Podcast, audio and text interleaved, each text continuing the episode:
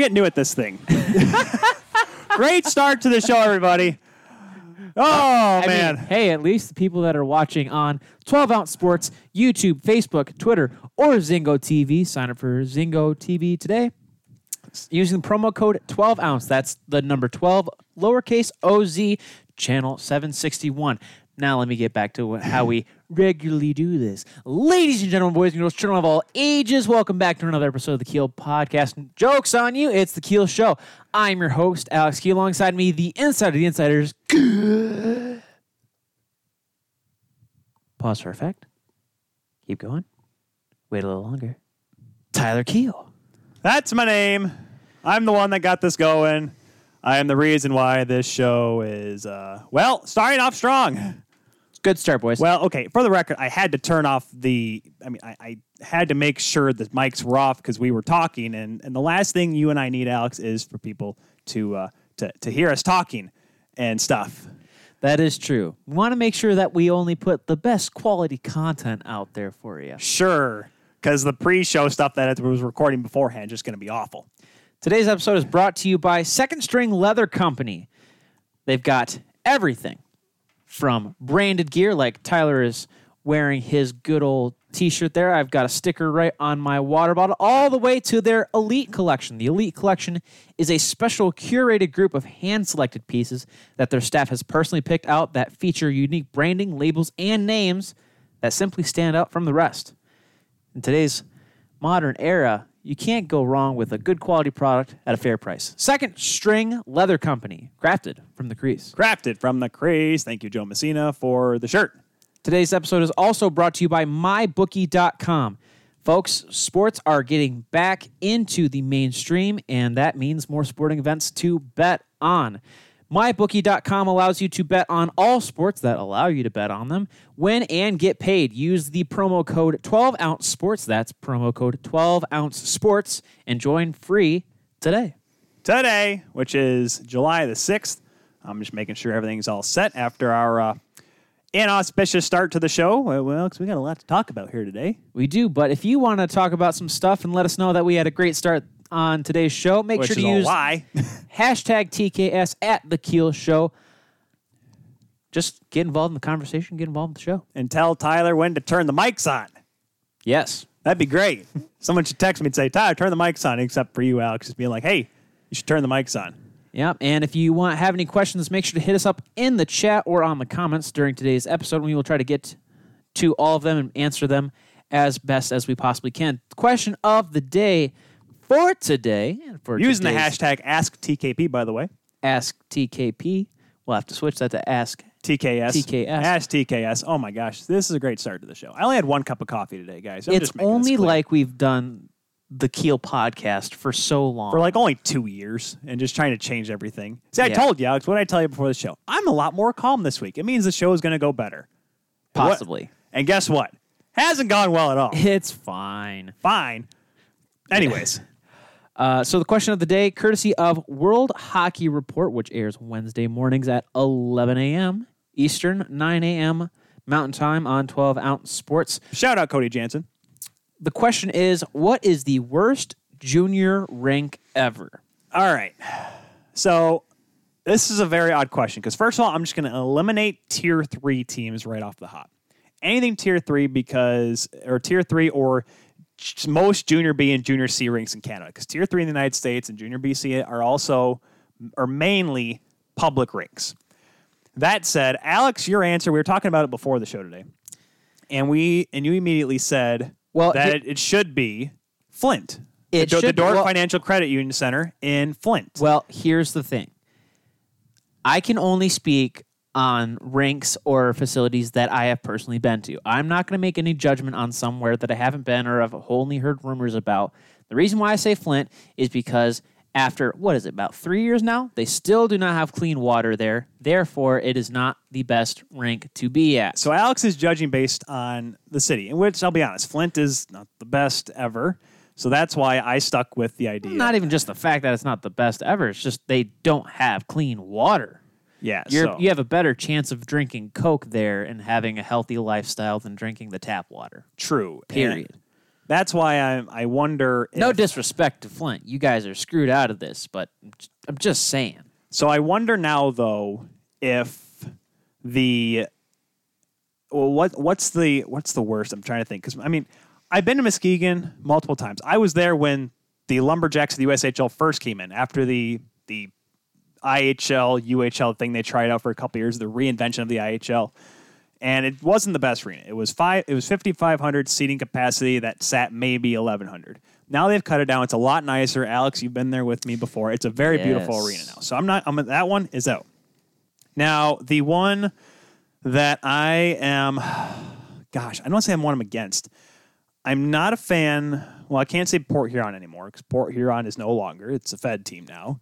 Because Port Huron had a really bad one. Traverse City, despite being an NA a public rink, a North American league, it was a nice rink. I mean, they set it up very nice. Of course, when you have the Red Wings training camp there every year, you got to make sure it looks pretty. And obviously, they had the prospect tournament, except for this coming fall, which is a shame because I think we were going to try to go up there for that. At least I was going to try to get up there and do some live stuff with all the great prospects that were going to be there. But off the top of my head, gosh, I'm trying to think about the central. See, uh, should I do current or should I do recent? Or like ones that were last used by a junior team? Because I could say Let's- the Central Illinois Flying Aces in Bloomington. Not a big fan of Have you one. been there? Yes. Okay, in that case, I'll allow it. Uh, I've never been to Danbury, home of the what's going to be the North, North American League team, and I've heard Danbury is an okay rink. Danbury, home of the hat tricks. home of the Hat Tricks, and now they're going to have the junior Hat Tricks this coming season in the North American League. I North thought they were in the American League. No, the Danbury Hat Tricks, the Oh, that was pro the- team. the f- the that's the Fed team. Fed, They're going to have the right. junior Hat Tricks, who are going to be in North American Hockey League team. And I think they're Mm, still going to house a Tier Three team as well. Oh man, that's a toughie though. Oh, Toledo's wanna- Toledo's Tier Three. Can't Do you want to just go to the with the one in? Uh, I don't want to say Flint. I'm not going to say Flint. I'm going to go with yeah, where the? Central Illinois Flying Ace. It just it's old, and I for some reason I don't mind the rink that much. I mean the the facilities in Flint aren't that bad. It still reminds me of old. That's why if whenever if Kalamazoo ever had a team at Old Wing Stadium, Wings Event Center now, excuse me, I wouldn't mind it. It's old time hockey. That's why I like those kind of rinks. That's why I still consider Flint the arena, Alex, the rink, the arena. Okay, the place around it. When I have to go into Pirani's and I have to make sure my car windows are up and lock my door, but so I'm going to go with final answer Central Illinois Flying Aces, formerly of the Central Flying Aces in Bloomington. I forget what the rink's called. It's over there in Illinois. That's all I know. I forget what the rink is called. That's how Illinois. Illinois. What I say? You said Illinois. I meant like central. Directions, folks. I wasn't pointing for a specific direction. I'm sorry. It's fine. The people that are listening to the show are like, I don't know what you're talking about, so it's fine. Just get on to what you're talking about today. Oh, that's you're right, point. fans. Let's do that. Now, what we are going to be talking about today, we're going to be talking about the return to play, both the hub cities that were selected phase three and phase four protocols for the National Hockey League.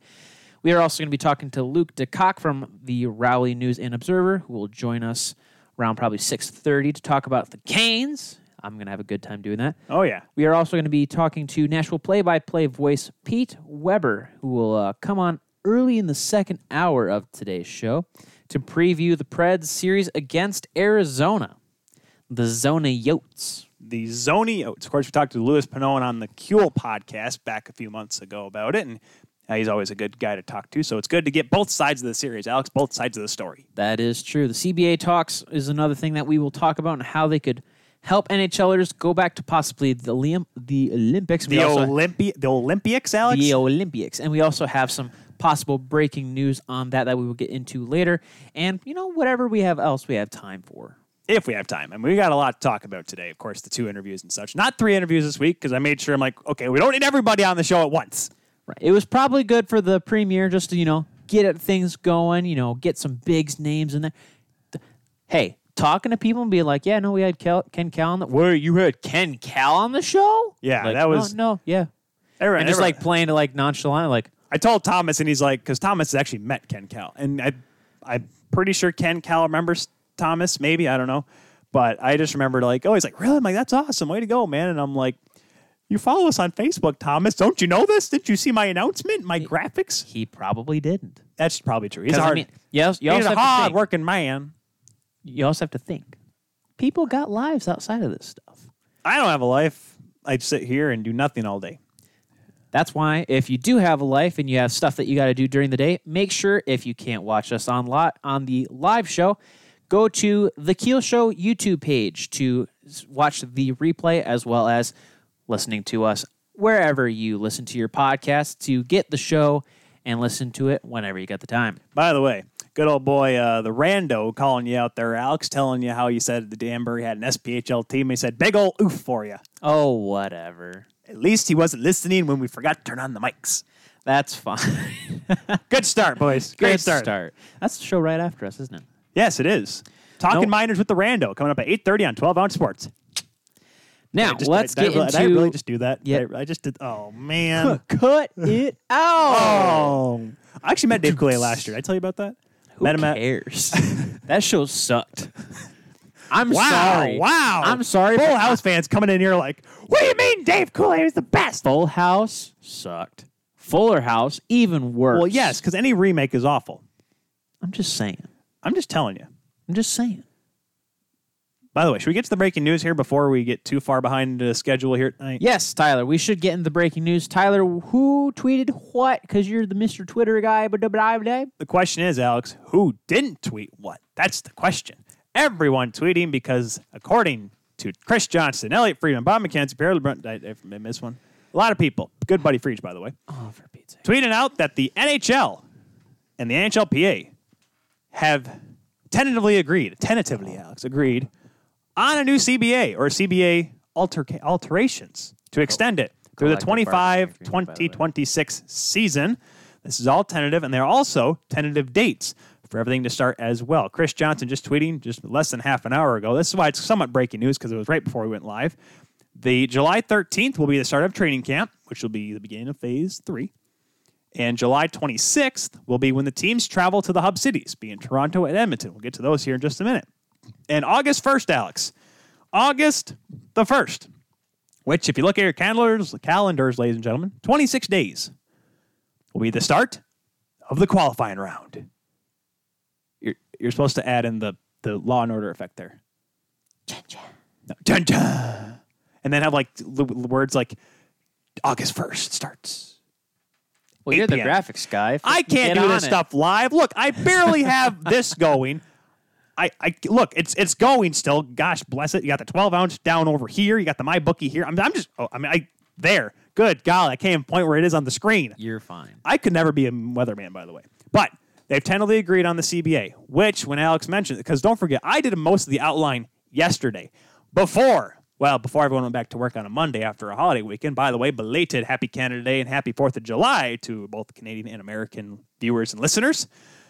I I was in interested because I this literally just came out. I didn't hear about a vote or anything. The only thing I was hearing about voting was what kind of altered a little bit later on was supposed to be in the second half of the show tonight was the fact that the NHL had a plan for what the CBA is going to entail, which was going to actually have players have the option to opt out by tomorrow of opt out of the playoffs, and they have to do it by then. Now, obviously, that can be voted on and changed because Chris Johnston said that a few days ago. Now, with their tentative agreement, which by the way still needs to be voted on by both the players and the owner, so the league and the NHL Players Association. Which I'm sure that they probably will vote in positive of. Well, if the if the excuse me, if the In league the of. league and the Players Association agreed to it, now it's the players and the owners need to have a unanimous decision in order for this to go forward. But there is a lot to get into with that, and one of them is the fact that now we have actually have a labor peace for the first time, Alex, in probably our lifetimes, at least for another six years. I had to look at to make sure it's is it 2020. 2020 is taking a long time, Alex. Yeah. It's already been a nice couple of years. This one year, Yeah. this half a year. I'm just saying I called this because I knew for a darn fact that they weren't going to go for another 10 year deal. Oh, well, okay. Don't forget, this is not a full brand new CBA. This is alteration to the current CBA, which they voted on to It's a not CBA extension. CBA extension that they did not want to reopen when they voted on before this past season, which was why we were like, oh my gosh, we're going to have, you know, a lockout again. It's going to be great, blah, blah, blah. But now the fact that we're going to, I mean, the fact that we're going to have hockey for confirmed six years, we're not going to have to worry about another lockout until, well, until I'm, until I'm 30. Yeah. Oh boy. 30. Should I do the Joey Tribbiani thing? Why, God, why? Let the others go. Not, no, no, I can't do that. Not with you. Okay, not with you on the show. But I'm interested to see what the league's going to do from here because now this also includes the league agreeing to sending players back to the Olympics. That said, don't everyone go crazy. Oh, hold on. I can see you going crazy there through the camera why do you always got to point at the at the camera? You always do that. because I got to look at the people that are watching. Why? That way you can get the screenshot in. That way you can get the. Oh, I'm pointing at you, brother. You better watch. Well, thank you, Alex. I know what my screen grab is going to be, but I. The thing is about this is the fact that now the league has to have a financial agreement with the the International Olympic Committee. It's not just the players. The NHL is like, all right, we can send you guys. yeah, good There, luck with that. there needs to be a financial. Well, here's the thing: after the 2022 games, there was talks between the league and the IOC saying, "All right, we'd be willing to kind of help out a little bit," because they realized that the ratings were so far down for the men's games in the 2022 games, or uh, yes, 20, yes, oh yeah. 20, no, 2018, sorry, 2018 games, 2018 games, because they're gonna be playing in 2022. yes. Get ahead of myself here. Yes. But that is very that's a great thing to hear about because now that we're going to have the best on best tournaments that we all want to see. Well- now obviously teams can be different in a couple of years, but Here's the thing, though. You also have to take into consideration, and you know what? The IOCs and the IIHF is going to be taking a lot of. Oh yes, I don't think the double IHFs can be as much involved. I know what you're saying, but I don't think they're going to be as involved they're not. as they no, were in the past. they are not going to be as involved because the IOC re- is realizing that finally, hmm, you guys are being a little poop sticks about this. Because let's be honest, the conversation that's been had, it's between the NHL and the IIHF. IOC, no problem because they're the overseeing figure of all sports. They don't have time to deal with every single sport in the entire Olympics. Right. But when you think about, oh yes, the TV ratings are going to be amazing now because the they have the NHL players back. Guess where the sport and the Olympics are still being held, guys? Beijing. Still in China. So it's going to be a lot of midnight games, a lot of early morning games. Well, remember So- how well, remember how the Uh, Olympics worked when they were in 2008. We were still watching. I mean, yes, we watched throughout the night, but Michael Phelps was swimming in prime time. He was swimming at nine o'clock at night Eastern time, Alex, when we were watching. Yes, People were still was- just getting out of work over in the, on the Pacific Seaboard and still being able to watch Michael Phelps because because it was a morning meet. and because the Olympics realizes where a lot of the viewers come because people will watch no matter what. I was get I could not tell you how late I stayed up to watch the Canada U.S. women's gold medal game in 2018. Extremely late. I I'm literally just, I'm just saying, it's not going to be as much of a jump as they probably think it's going to be. If they're going to be expecting, you know, Buco bucks, comparing it to when the Winter Olympics were in Vancouver, and you know every other time that it's been kind of relatively close to North America, because that's a lot of where the viewer base is for this for these kind of sports, especially when the medal rounds do involve the United States and Canada. Just saying. It's not going to be this huge jump that people are probably going to think it's going to be. It's going to be a lot more. Don't get me wrong, but it's not going to be this huge overseeing thing. I'm interested to see how this thing works. I hope that the CBA is agreed upon by the players and the owners.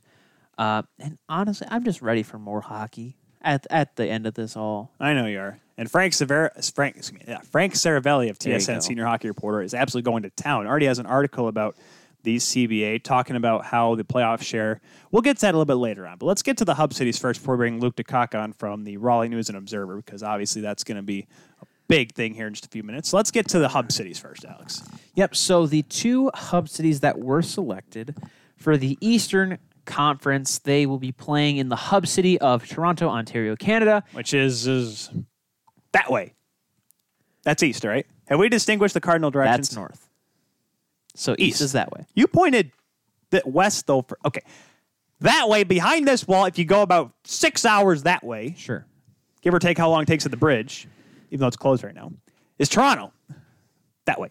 Okay. Anyways, So that is for the Eastern Conference. Western Conference will be playing in the provincial capital of Alberta. You know, you're in an Oiler country and feeling good. They're playing in Edmonton.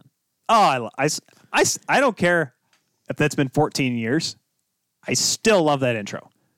It is a pretty good intro. I Back saw- when the Black Eyed Peas were so popular that the Oilers decided to use them for their for their entrance music. I mean, seriously, who has the gall to do that? The Oilers, that too, the and they Oilers they the dang near- lyrics said "pump it, pump it louder." and they dang near did it. And they had "Saving Me" by Nickelback, which is still an awesome song. I don't care what anyone says, Alex. But who won? You were not even alive. You were barely alive to even know the difference. It was 2006. you didn't know any better, I was eight. and you didn't even know. Yes, I did because listen I, I looked at Chris Pronger and I'm like, "You're real tall." He's big. You're a big boy. uh, so Jussi Markkanen was a starter. Tyler, on the script, you asked, you put on the question, it, why is Toronto the best decision? Why is Edmonton the best fit for the West? And I'll tell you why. Wait, I thought. Wait, are you asking me or am I asking you? I'm not asking anybody. I'm answering the question you put there. So, We'll both give our reasons. why is selecting Toronto and Edmonton the best case scenario for the return to play? Purely on the fact that with the Canadian rule of having to be quarantined for two weeks before getting back into com- competition, once entering the country, having both cities be Canadian cities proves just that much easier. Simple as that. Is that for both? Or Yeah. that okay? Yeah. You want my reason? Wh- why? The Hockey Hall of Fame. No, that's not the reason why. Because they know that they're going to open the borders up, I'm being able to go down there and actually visit Toronto, which would be nice. Actually, no, that won't happen either. Because for some reason, I just feel like the borders are going to stay closed until Halloween. Ty, What? it's not like you're going to be able to watch the game. Hey, Maple Leaf Square is going to be bumping. I just Uh, said. it better not be. it's going to be bumping socially distant. It's going to be six feet apart and be like, what? Like, what a play that was. I know. That's what it's going to be like. I'd take my mic away just so I didn't hurt the people's ears watching or listening. Yeah. I'm just making, hey, you're, I- I, I'm just saying, you're welcome. Okay. I don't want to, You're welcome. That well, here's the thing. you're welcome, Can- Canada and America. Does it still count as Maple Leaf Square if Maple Leafs aren't playing?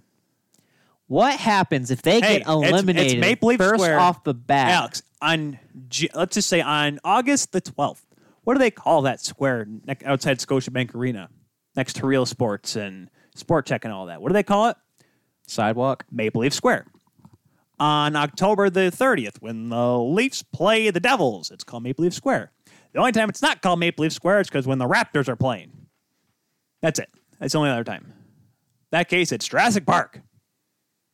And unfortunately, the Blue Jays don't really have much of a sidewalk to watch the games on. I mean, they, actually, they kind of do. They don't really have games to begin with, Ty. They do. They start July 24th. I just got the notification from TSN. I, I was talking about how they're they're just not good.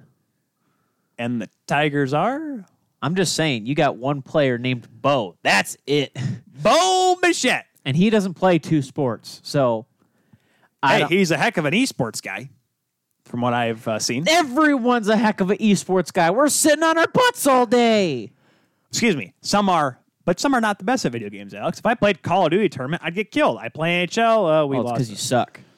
I would have won You're if I didn't. garbage. Okay, I would have won that Grand Rapids Griffins esports tournament had I not taken pity No, on the guy who was have. blatantly stoned coming into the game. No, you, bro, you did not. You lost to him too. Don't even. Because he was good. he up- straight up was good. I was up three nothing on him. So there are people that have lives and play video games when they have free time, and people that just play video games. And he was one of those guys that just played video games. Okay.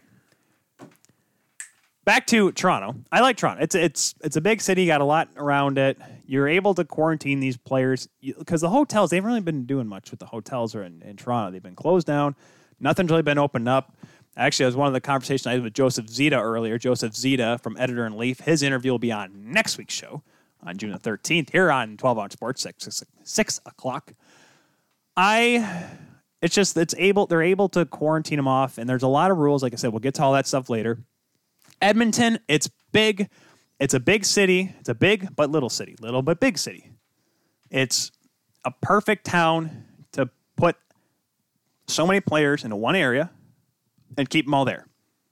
No one has to leave because there's plenty to do but they're also to make sure that they can keep everyone together and not make sure players you know kind of go out and about But of course, Edmonton will be the home for not just the West, but also the Cup final. That is true. The Stanley Cup final will be decided in Edmonton. Now, for the American listeners and American viewers, they're probably wondering why didn't they pick, you know, at least one American city? Well, remember how we talked about how Vegas was going to be the city, but it's It was the front runner. It was the front runner for the longest time, but something must have came around, and that's why every this whole situation's fluid. That's why right now it's most likely that Toronto and Edmonton. The league has not confirmed it yet, but it's most likely that it'll be in Toronto and Edmonton. Here's my theory. And I don't I haven't really looked at all of the reports that are coming out of Canada, but as of right now, the United States are it's it's going through its second wave. Yep. Where it's getting this huge spike of cases. And when I was thinking about this and I was looking about this looking at this, you know, over the course of this past week, I knew for a fact that if one of the hub cities was in the United States or Canada, the other one would have to be too. Because they would not let them cross the border True. as freely. Yep, So, and also too, and it just sounded like the you- way you, the don't second want spikes were going. to, you know, because the the Stanley Cup's being held in Edmonton. If you played in, let's just say Detroit, if the East was settled in Detroit, then they would have to enter into Canada, and then then they would still have to wait two weeks from there. In comparison to, they play in Toronto and they can go straight to Edmonton. That's it, and then you know do the like, they set up their quarantine in there. But that is enough for that. We'll talk about it later on. We'll talk about it later. But we got a first- lot to talk about that CBA and everything, and phase three and phase four protocols. Why am I pointing at the camera like that? Mike? I don't know, Ty. I did the and everything. Oh good gosh, You just need. I'm going to cut off your hands. Okay. you should do that. First, we're going to go to commercial, and then we will talk to Luke DeCock. Talk about some gains here on the Keel Show.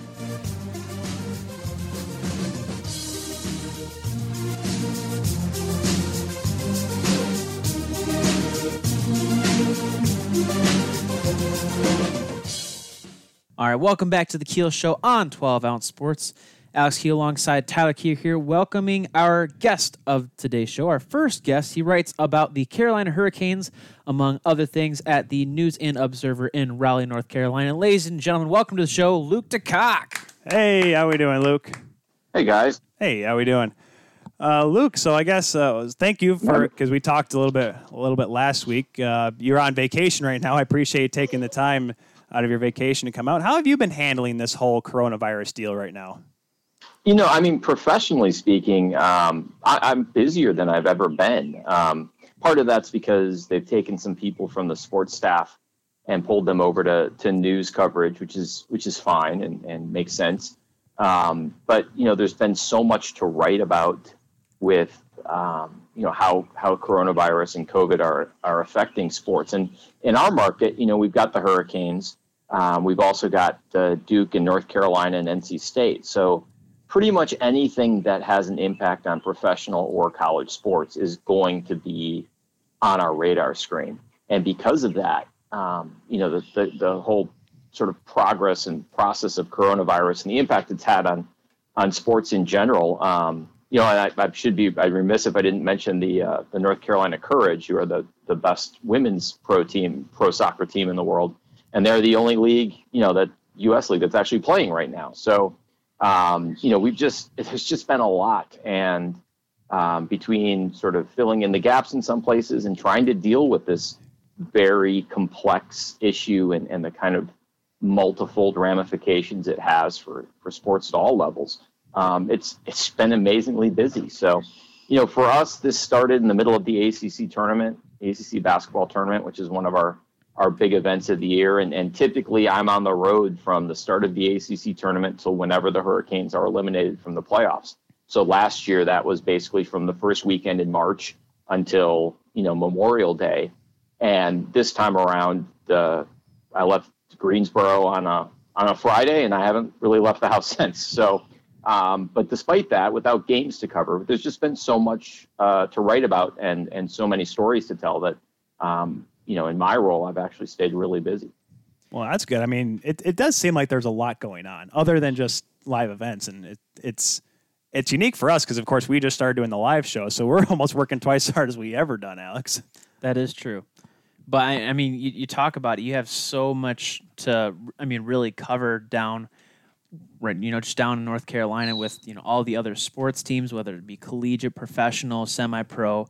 Um, but you know, with talking about the Hurricanes having a, you know, I would say another successful season, um, clinching a spot in the playoffs, but this team has looked a little bit different from last season, where you know getting all the way to the Eastern Conference Final to play Boston.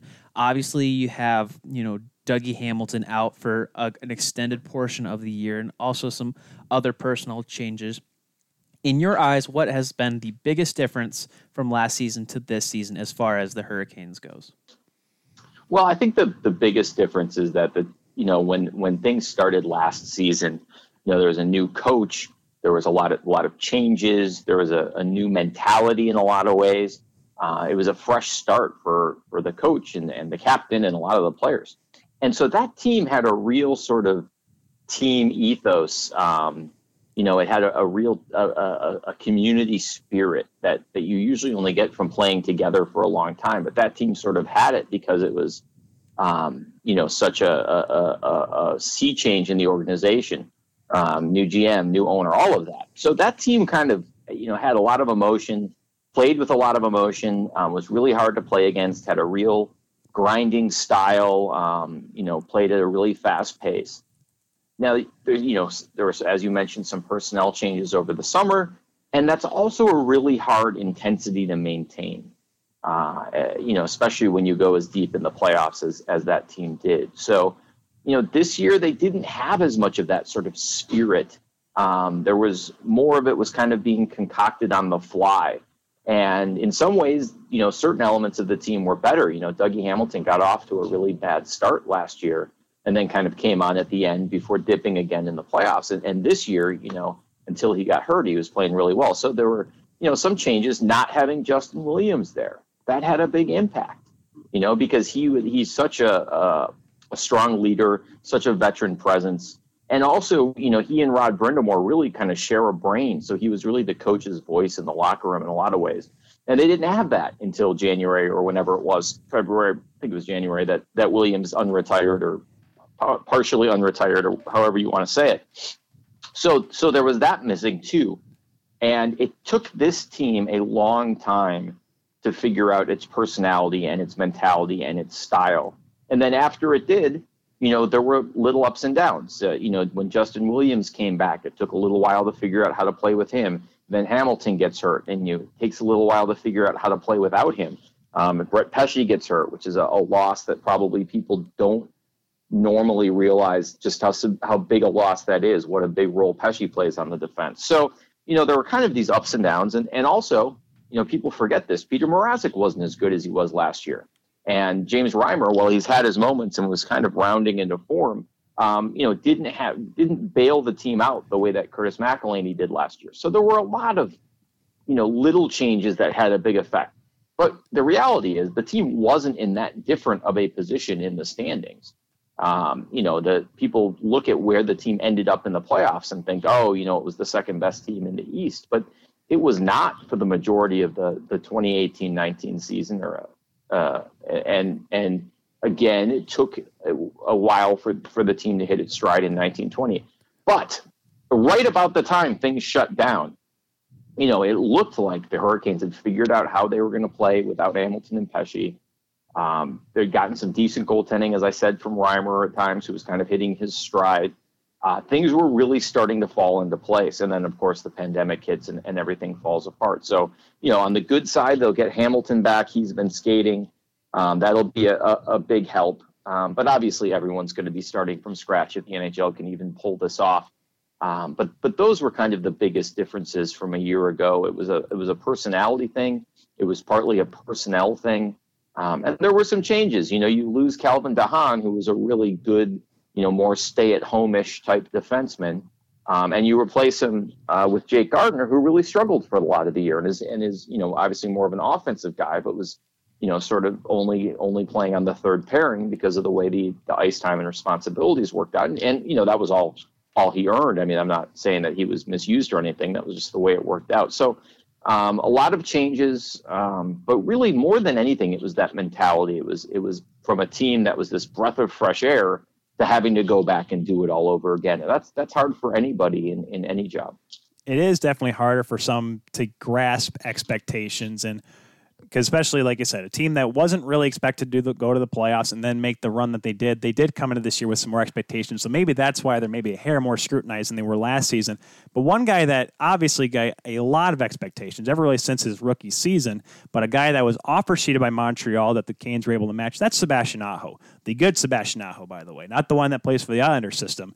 He has I mean, how do you think he's played this year? I mean, it's not hard. It's very difficult sometimes for some young players to really kind of go up towards superstar without getting, you know, kind of crumbling in the spotlight. How do you think Aho has been this year with the Canes? Well, he's he's he, I think he's been fine.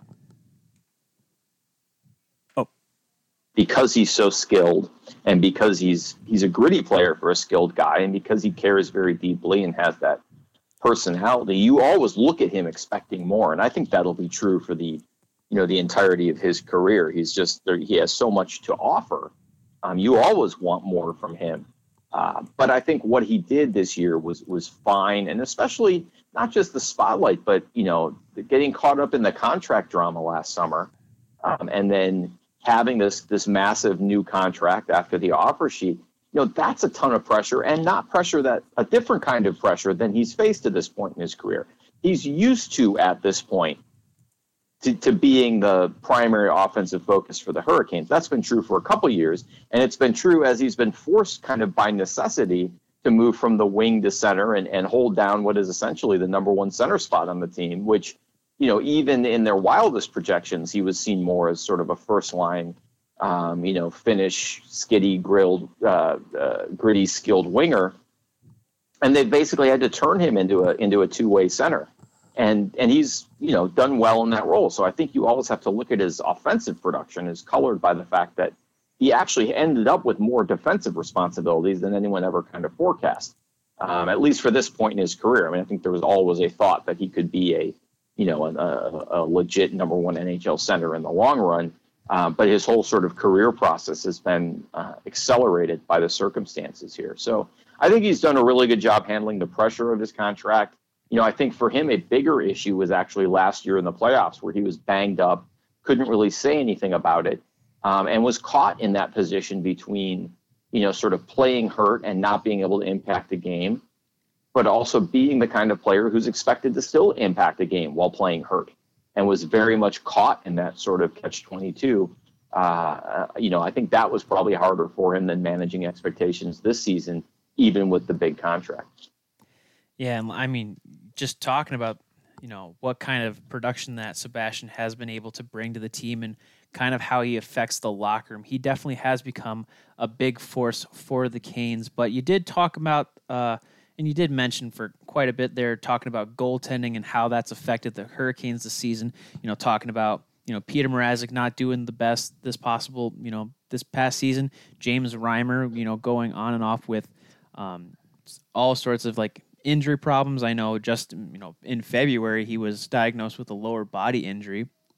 Yeah, so Reimer's always had groin problems. That's his problem. Yeah, so looking at the goaltending as you know a key part of a success of an NHL team, especially when you're going deep into the playoffs. You look at James Reimer, Peter Mrazek, and you know, you know people don't really talk about Anton Forsberg as well. Who do you think have been, you know, who would you say has been the key player, you know, for the success of the season, or would you say what has been the best tandem for the Hurricanes to lead them to getting to this point?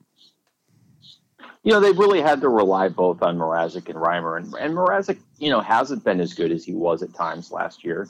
Um, he's had his moments, obviously. Um, but but they need him to be the player he was in the first round against the Capitals last year. Um, you know, he he really was a, a, an impact player in that series. Then he gets hurt against the Islanders, and then comes back and plays really quite poorly against the Bruins in the conference finals. They're, the Hurricanes are a better team when Mrazek is in goal and playing well. You know, Reimer's ceiling um, isn't as high as Mrazek's is, at least in what we've seen here. But what the way Murat, the Reimer was playing at the end uh, was was totally, uh, you know, acceptable. It was good. Um, you know, he gave them a chance to win, and this is a team that can score goals. So if you can get out of that rut of giving up easy goals, this is a team that tends to thrive. And, and if you look at the history of the team over the last couple of years, you know, when they've had bad goaltending, when it's been Scott Darling, when it was a late career Cam Ward, everything else just kind of tends to fall apart. And when they had Reimer last year, when Darling flamed out again and Curtis McElhinney came in at the last day of training camp and played terrific throughout the year, you know, they had the confidence in their goalies, not only that they would win them games, but they wouldn't lose them games. And I got to tell you, for the in the in the last ten years of the Hurricanes franchise, that's a huge change. Um, that's just not something that people have been able to say here. So, um, you know, there isn't really an answer to that, to any of that. Um, you know, and they, you didn't mention the the fourth goalie in the system, um, Alex Nedeljkovic, a second round pick, who's played well given his chances. Um, and has played very well in the AHL and probably deserves a shot at the NHL and arguably was the best goalie in training camp. But you know, because of the way the numbers worked out, didn't really get that chance. So, um, you know, the long term future of goaltending in this organization might be Forsberg and Nedeljkovic. Um, you know, for now, the, the Hurricanes are going to be their best when Peter Mrazek is playing his best. Um, that's the highest ceiling they have in net. They just need him to get there. Yeah, I remember Nettie when he played in Flint. We were talking about Flint Firebirds uh, off the top of the show, and I remember when he finished his junior career there before making the jump to the professional ranks. But going back to the Canes here, a big playoff series coming up here, playing around best of five against the New York Rangers, staying in the Metro. The Hurricanes are, and this is a matchup that, despite Carolina having, you know, the better record, I think they are the higher seed. It's the Rangers who have the edge on them in the regular season. The Canes are 0 4 against the Rangers. The Rangers have played really good hockey against them, and the Rangers have really surprised a lot of people this year. What's going to be important for Carolina this season, or in this playoff series, excuse me, against the Rangers to break that schneid in order to move on? Well, a couple of things, and it's not just this year. The Hurricanes' record against the Rangers goes back several years, and it's abysmal. And a big part of that is Lundqvist. Um, so I think the key for the Hurricanes is the Rangers deciding to go with one of their two younger goalies with better stats and put Hank out to pasture. Um, because Lundqvist, no matter how old he is or how he's played against anyone else, um, or how he's looked in a given month or week, uh, inevitably looks like prime of his career, Henrik Lundqvist against the Hurricanes. It's just one of those weird things where a team and a goalie have that sort of mental symbiosis. I mean, there was a period of time where the Hurricanes could not beat Patrick Lalime uh, you know, these weird things tend to happen um, sometimes. So th- there's there's nothing weird about it with Lundqvist, obviously. Um, that's just uh, they've played well against the Rangers in a couple games, uh, and and just you know outshot the Rangers, outchanced the Rangers, and just not been able to get anything against Lundqvist. And the Rangers have been smart enough, I think, off the top of my head, without looking it up, I think Lundqvist played in at least two and maybe three of the wins this year. I know he played in at least one in Raleigh, where the Hurricanes just drastically outplayed the Rangers, and Lundqvist just kind of looked like, you know, he was having a flashback. So that's a, that's going to be a big issue. You know, the, the thing the Rangers have is they've got a, a pretty young, pretty mobile defense.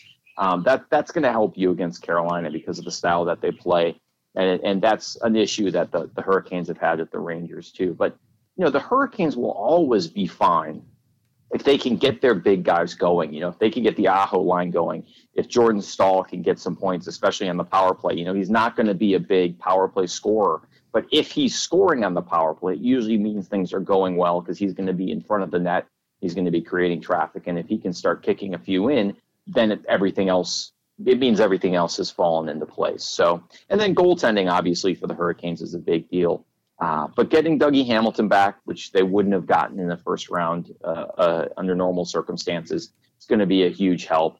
Um, it's just kind of ironic that the Hurricanes, after 10 years out of the playoffs, get into the playoffs last year, were playing their way into the playoffs this year, and they end up in an NHL system where they have to play the team that they play the worst against just to make it to the first round of the playoffs. All those years they finished 12th, they just sat at home the whole time. Now they got to play a 12th place team just to get into the playoffs. So it's uh, you know, there's an old joke around here that the NHL will do whatever it can to make things hard on the Hurricanes, and this appears to be another one of those times. As, as uh, some Leaf fans up here, it's kind of the same way we believe. I guess like every team thinks that the NHL's against them, but I, I got to ask you before last question before I let you go here, Luke. If you are Rod Brind'Amour, and obviously Peter Mrazek is the foreseeable starter into the series in the Rangers, how tight of a leash does Brind'Amour have on Peter Mrazek going against the Rangers? Would he be quick to maybe pull him to get Reimer in there? Do you think he's going to stick with Mrazek and go throughout the series?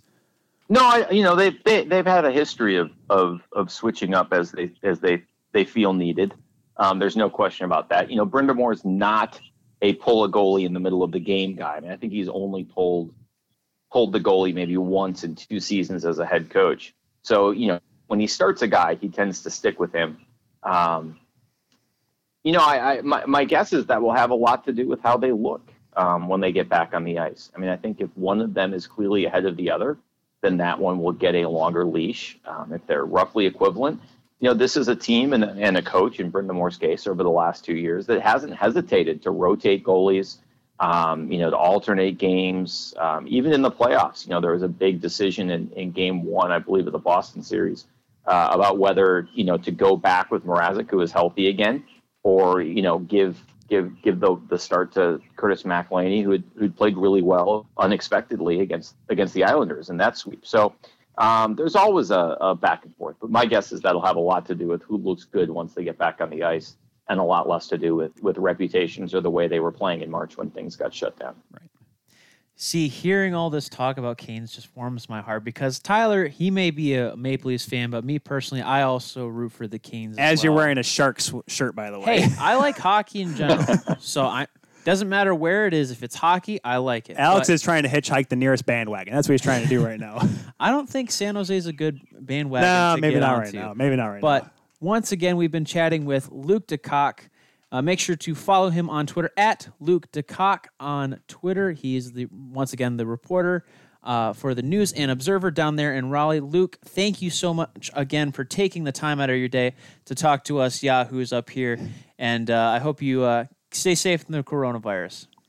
Yep, enjoyed it, guys. Take care. All right, talk to you later, there, Luke. And Luke's a nice guy. I mean, it was funny because we were talking with him. Well, we were playing golf on Canada Day, and we were sitting there like, like, man, I'd like to get a guest. And I send a few feelers out there just to see who's interested, whatever. And there's a couple other names that I can't quite mention yet because finalized details haven't been worked out. But Luke was very kind enough to, you know, just simply be a part of the show because he was, I mean, he's such a nice guy. And, and he's like, hey, how'd you get my email? Because I didn't give him his News and Observer one. I gave him, I guess, his personal email. And I'm like, uh, LinkedIn. You'd be surprised. I'll say this. Everyone jokes about LinkedIn, Alex. It is I a don't. it's a wonderful tool. I mean, everyone's like, "How'd you get Ken?" Cal-? Well, Ken Calla got through Alex uh, Filipino, the media relations, public relations guy for the Detroit Red Wings. Like, how'd you get? Uh, you know, how'd you ever get a chance to talk to Joe Bowen? How did you get um, Jack Michaels from the Edmonton Oilers? And I'm like, LinkedIn.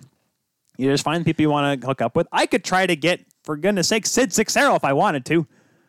I don't know. That'd be an interesting interview. I feel like I feel like it should be him and I yelling at each other.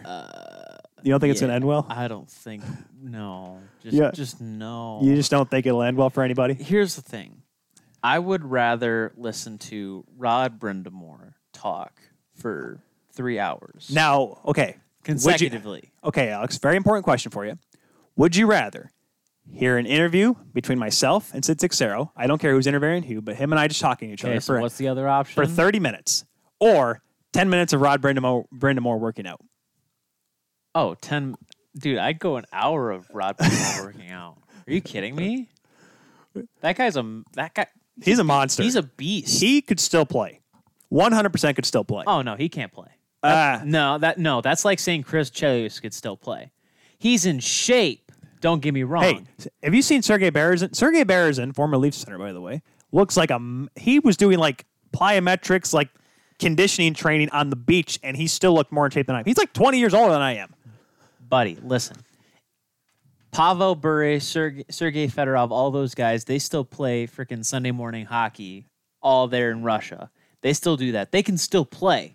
It's just a matter of they they can't play in the NHL. It's a completely different game. Remember when Hasek wanted to come back at 47? I'm playing well in the Czech 3 League, guys. I can come back. 47 year old Hasek, and I'm just like, good. Hey, I'm just saying. I don't think he's he's not the oldest goaltender win the Stanley Cup. I don't think. I'm trying to think of how old Johnny Bower was when he won his last cup with the Leafs. 44, 45? You're asking the wrong person. because Hasek won it and he was 42 with Detroit in 08, if I'm not mistaken. I got it. We seriously got to do that trivia matchup between Thomas and Harrison. I'm just saying. Uh, hey, I'd be there to. I would moderate it. Where are the moderators? I, I would come up with all the questions. Because here's Uh. the thing. No, because here's the thing. You would pick up some real obscure. no. I would make the rule from 1995 onward. that would be the only thing I would do because Thomas has admi- Thomas has admitted to me that the 93 playoffs were his first real recollection of diving into the Red Wings. 93 or 94. So- and Harrison so- is just about my age. He's a little older than I am. So you would not include any of the early. I would not include who scored the goal, who scored, who's Pete Babando, you know, Normie Smith. Who did he shut out in six overtimes in the 36 playoffs? I wouldn't do that. You Montreal Maroons, by the way. you wouldn't put up the one of the. You know who scored the goal in that game, Alex? No, I don't because I Mud don't care. Mud Bruneteau. Mud Bruneteau. Great. The 30s were a wonderful time, Alex. All I'm saying. You know what you would is have been that named? You, You, would have gotta been named. You'd have been had a very funky name if you had been born in the 30s. Yeah. I can't think of what it would be though. I'm trying to think of a weird name that starts with A. Other than A- I feel like anything with A back in those days was Allen. What about Alfred? Alfie. Oh gosh, you'd been Alfie. I'd have been okay with that. Alfie Keel. Oh, Uh. at, that, at, at that point, it'd be Alfie cool because um, we hadn't gotten there yet. we hadn't gotten to the uh, World War II. Anywho, but yeah, no. The, but yeah, no. Most Midwestern anything. Yeah, no, yeah. Yeah, no, yeah. Yeah, yeah, but What, so, dude, yes or no, no? Yeah, no, yeah. Yeah, yes or no? Yeah, yeah no, yeah. do we need to get Charlie Berens on the show? Uh, Talk or about the Manitowoc or, Minute. Or at you betcha guy. You betcha guy. Yeah, Is he the guy that does the videos with him? No, No, he does the you betcha videos. Maybe that's They're not him. completely Who's the two guy different that's? guys. I see the Midwestern dad ones. It's either Charlie or it's uh, the other guy. he It's, looks. He looks like um, Squirrely Dan, but he's he's from Wisconsin. Looks yeah, like K. that's, Trevor that's, Wilson. that's the you betcha guy. Okay, yeah, we'll have both of them on. It won't be about hockey. I'll Hey. just say the Keel show. This one's and the title will be this one's not about hockey. Well, here's the thing, and I'll tell you about it. If we That's if we ta- thing. If we talk So about here's it, the thing. here's the thing, and I'll tell you about it. That's not Midwestern. That's just Alex. Also phenomenal. Phenomenal is also my thing. Phenomenal Now, if we had, is if we yeah, had it's those trademarked. two, if we had those two on the show, one thing we'd have to talk about cheese. is Packers over Bears. Well, we can't do that, Alex. We are a clean show. I don't have a bleep button anymore. We'd also have to talk about what beer is better. Busch. I don't know. I is because the isn't nectar of the I'm trying to think of gods. where Leinenkugel Leinenkugel is made up in Wisconsin. I would love to have that conversation. Like I love to bring people regionally and have them discuss what beer they like and what beer we like based on the region because I'm not a big fan of Founders' lighter ales or any of their lighter beers. I love the like the Dirty Bastard, but that's a stout. I love their dark beer, which you can't really drink in the summertime, Alex. It's just not. It's just not the right time. Of course you can. Okay. Yes, Alex, you can li- think you can actually literally drink beer whenever you want. But why would you have a Guinness when it's 95 degrees outside? Because you drink You it, have a Leinenkugel Orange or Cause- Summer Shandy. It tastes great. because you drink it in the evening because it's a stout, so it's basically a dessert for your your My- for your beer- liver- for your beer buds. I was about to say, I'm like, dessert for your liver. And I'm like, nope, that's what you, or that's called or, torture. Or you could do what um, I found recently. It's called the black apple. The black apple. Explain, Alex, before we go to break. Black apple is when you take. So you have your glass. You're mixing. No, this is not a beer. Then you're mixing. It is a beer. Okay. It's a way of consuming beer, though. So you take you you take your nice glass, right, and then you put in some Angry Orchard, and then you top it off with Guinness, and the Guinness stays on top. Angry Orchard stays on the bottom. So when you drink it, it's like oh dessert. Oh, apples in there. Black apple. Oh gosh. You could also do it with any other cider. I actually have one uh, at the house. It's a pear cider from California, so it's a black pear. California. I don't remember where that's from. I still don't know what show that was. If you ever want to look up the Eddie Belfour save from the 95 playoffs against Detroit, that glove save, there is a video on YouTube that just has like this this 90s TV show right before, and then it cuts to it, save by Belfour. I'm like, I don't know how it happened. Welcome to the Keel Show, homes of tangents and tangerines. We're over here. We're over here. Listen, if we had a whiteboard back here, Alex, there'd be zigzagging lines. It'd look like a massively messed up Christmas tree. It would look like the scene from uh, "It's Always Sunny in Philadelphia," where uh, Um, what's his name? yes. That guy. Well, that- tell you how Phase Three works. We'll do that later after we talk to Pete Weber of the Nashville Predators. Next, here on the Keel Show. Sorry, I didn't mean to take that from you, but I just, you know, It's fair. It's fair. Just I, I, I didn't mean to. It's fine. We'll be back here on 12 Ounce Sports.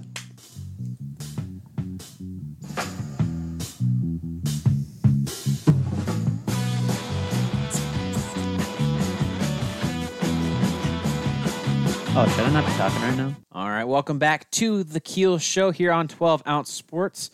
Once again, we have to give a sh- huge shout out to Luke DeCock for taking the time out of his vacation to talk to us. But we are going to stay in the southeast southeast region. Geez, you need some more Red Bull in the air, Alex? Yeah, I know. But we're going to be talking about Nashville hockey, the Nashville Predators to be exact. Since day one, we're going to be talking to the radio voice of the Nashville Predators, ladies and gentlemen, Pete Weber on the show Hey, today. woo. How are we doing today, Pete? Do I walk through a curtain like we used to on the Tonight Show? no, because we don't have a band. Unfortunately, we're working Oh, on that. Unfortunately, my office right. does not have room for a band. If we did, it'd be just like some like a drummer or a trumpeter in the corner. Actually, the wife may have a trumpet at home. We could get her to do that, right? I don't think that We- should be good. what do you We think, can do Pete? this virtually. Oh, I, I, I see. I agree. She's in the other room. Just play it loud. We'll set up the cameras, get a green screen going. It'll be perfectly fine. oh man, in that case, Beautiful. we're going to be live on ESPN before you know it. Back when back when NHL goes back to E ESPN. But- ESPN The Ocho. Oh yes, we're gonna be live. It's gonna be great. But Pete, we obviously brought you on here to talk about the current Nashville Predators. But before we Yes. get into the current Predators, as someone who's been around the organization for 22 years, how great has it been for you to see this team go from a team that was considered to be not a hockey market team, it shouldn't be in Nashville, to what is now known as Smashville, one of the biggest hockey markets now in the NHL? It's been a lot of fun. And interestingly enough, they tried the Smashville moniker in the first two or three years of the franchise. It just didn't seem to stick. And then they came back to this after the transfer of ownership uh, over the course of the 2007 2008 season.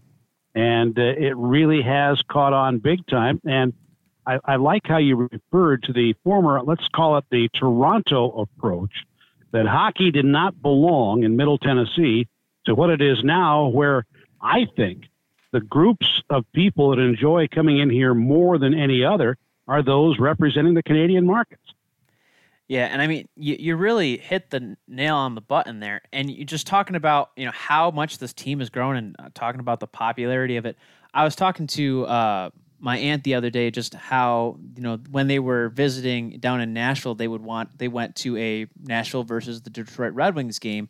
And a lot of the fans, and a lot of the seats were just filled with red because a lot of people moved down there for work, you know, with the Ford plant, and they just wanted to watch Red Wings hockey. But now you you try to get in there, and it's it's not a cheap ticket at all, and it, it's really No. a, an environment that you want to be in. It's very hectic, very loud, and I mean, not even just inside the building, especially outside. When you know you're talking three years ago, this team was in the Stanley Cup Finals and just having that in complete atmosphere, having country bands just playing on rooftops, it's become an entire event for every game.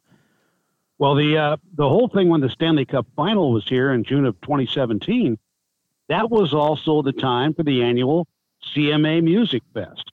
So that really turned downtown Nashville and around the arena. It turned it into almost a hockey version of Woodstock. It was unbelievable walking, and I'm up from the Woodstock generation, so um, maybe you guys can't relate to that as well as I can. But well, let me uh, call my grandpa up. I'll ask him. there you call your grandfather up, and uh, boy, uh, we're coming up on what the 41st anniversary of Woodstock, and we've uh, very close as well to what immediately preceded that, and that was landing a man on the moon and bringing him back. Yeah. Yeah, and you know, talk, I mean, talking about that amazing atmosphere that there was just only three years ago, and you know, now the team kind of falling back to, I would say, would be would be a fringe playoff contender with trying to add pieces and taking them away and trying to maneuver the different players around to try to have a good run at the Stanley Cup again. What has made this year's team different from teams that you've seen in the past? Well, for the first time ever in team history, a midseason coaching change. Oh, and uh, Peter Peter Laviolette, uh, one of what a select three who have taken three different teams to the Cup final, replaced by John Hynes. And now, of course, the rumors are that Peter Laviolette might indeed end up replacing John Hynes in New Jersey. Uh, whether that comes to fruition or not, though, remains to be seen. Uh, very, shall we say, uneven season And since John Hynes took over, and boy, he had a lot of chance to implement his systems, right? He shows up for his news conference as announced as the new coach and coaches a game that night. But after starting out 500 through the first 14 games under Coach Hynes, they uh, now have uh, gone 9 4 and 1 since. And uh, going into that pause, they were 6 and 3 and beginning to play much better defensively. I, I think the numbers earlier in the year were almost like an unfair indictment of Pekka Rinne's play, but now they're finally protecting the goaltender. What What do you think there, Pete, makes it such a big difference? Because obviously, Levy, like you said, a great coach, has a pedigree, a history, mm-hmm. Stanley Cup champion. What what was the what made it the right time to get rid of him? I mean, like you said, it was the first time in the history of the franchise they ever had a midseason coaching change. And what made it a good decision to bring in John Hynes, who, let's be honest, did not have the best go of it in New Jersey? What made that transition from Stanley Cup winning coach to a coach that was recently fired by New Jersey? How did that actually begin to work for the Nashville Predators? Well, number one, recommendations played a huge part in John Hynes coming here because former Preds were involved in the recommendations, and those were ex assistant general manager Ray Shero uh, at New Jersey and his assistant, the original captain of the Predators, Tom Fitzgerald. Both highly recommended John. They were with him previously as well uh, with the Pittsburgh Penguins organization. Now, when is the right time? I believe this is only the second time in David Poile's tenure as an NHL general manager that he has made, a, maybe the third, a mid-season coaching change. So that tells you that he is Mr. Patience. What really precipitated that? I don't know if I have any direct idea as to what it was, but I think David was witnessing what he thought was a club that they had, you know, great expectations. If you want to go back to old English uh, novels, and uh, we're not realizing them. And so they go to play the Winter Classic in Dallas, had a two nothing lead on the Stars, end up losing that game 4 2, then have a disappointing swing through Southern California, losing uh, against the Anaheim Ducks, and uh, that in overtime. And by the time the team got back home, I believe the decision had been made, and it was made just prior to hosting the Boston Bruins. Yeah. Yeah. I remember that game to that Winter Classic. Because first of all, it was odd it was in the Cotton Bowl, but I guess you know, Pete, from your perspective as a broadcaster, calling a game in the historic Cotton Bowl in a football stadium in a state that you know 30 years ago people didn't really think could be a hockey market now dallas is how exciting was yes. that for you as a broadcaster to be broadcasting two teams that like i said 1990 really didn't think they were going to be good hockey markets no and of course in 1990 the stars were still in minneapolis st paul playing bloomington at the metropolitan sports and the predators were merely somebody's dream uh, that was special and it was more than special for me i'm a notre dame alum and when I was a freshman, Notre Dame decided to go back to playing bowl games, and guess where it was? At the Cotton Bowl in Dallas uh, against the uh, Texas Longhorns. They played their consecutive seasons, actually. So for me, walking in there, it was really going back in time. And then to see that crowd and how they were, uh, that was a spectacular, spectacular event. And for me, it was even better because international TV pushed me out of my intended broadcast location way upstairs in the press box, probably closer to Fort Worth than Dallas. and they put me down on the glass inside the blue line. I had a monitor to see the other end of the ice. I have never had a better vantage point uh, to do a hockey game, whether college or pro. Now that definitely does sound like probably the best seat in the house, getting a, whole monitor and everything, getting that close. I would I would have loved to been at that. Game. Pete was almost like calling you know, a WWE match. He's right there at ringside. That's what he was doing. I mean, I mean, yeah, it was kind of like that. I was just looking for some of my favorite wrestling buddies, and I didn't see Moose Cholak or anybody like that around there. Well, you were in Texas. I mean, that's you know the Von Erich country there. I mean, we're going back to the seventies, yes, of course. Oh yeah. So I mean, someone. I mean, the Freebirds probably come out. Michael P.S. Hayes would be singing, and oh gosh, that would that would have been bad news. That would have been bad, bad Street USA news right there. Oh, boy. See what I did there? The only bad thing about that game, about the presentation, was they had four women on horses holding up the various state flags representing the two sides and the Star Spangled Banner, and then they set off the fireworks with the rockets' red glare. And boy, did I feel sorry for those horsewomen who somehow or another were able to maintain control of their steeds because I was thinking there was going to be one huge galloping away out of control. Oh my goodness! I All mean, of a sudden, we have the Dallas Derby.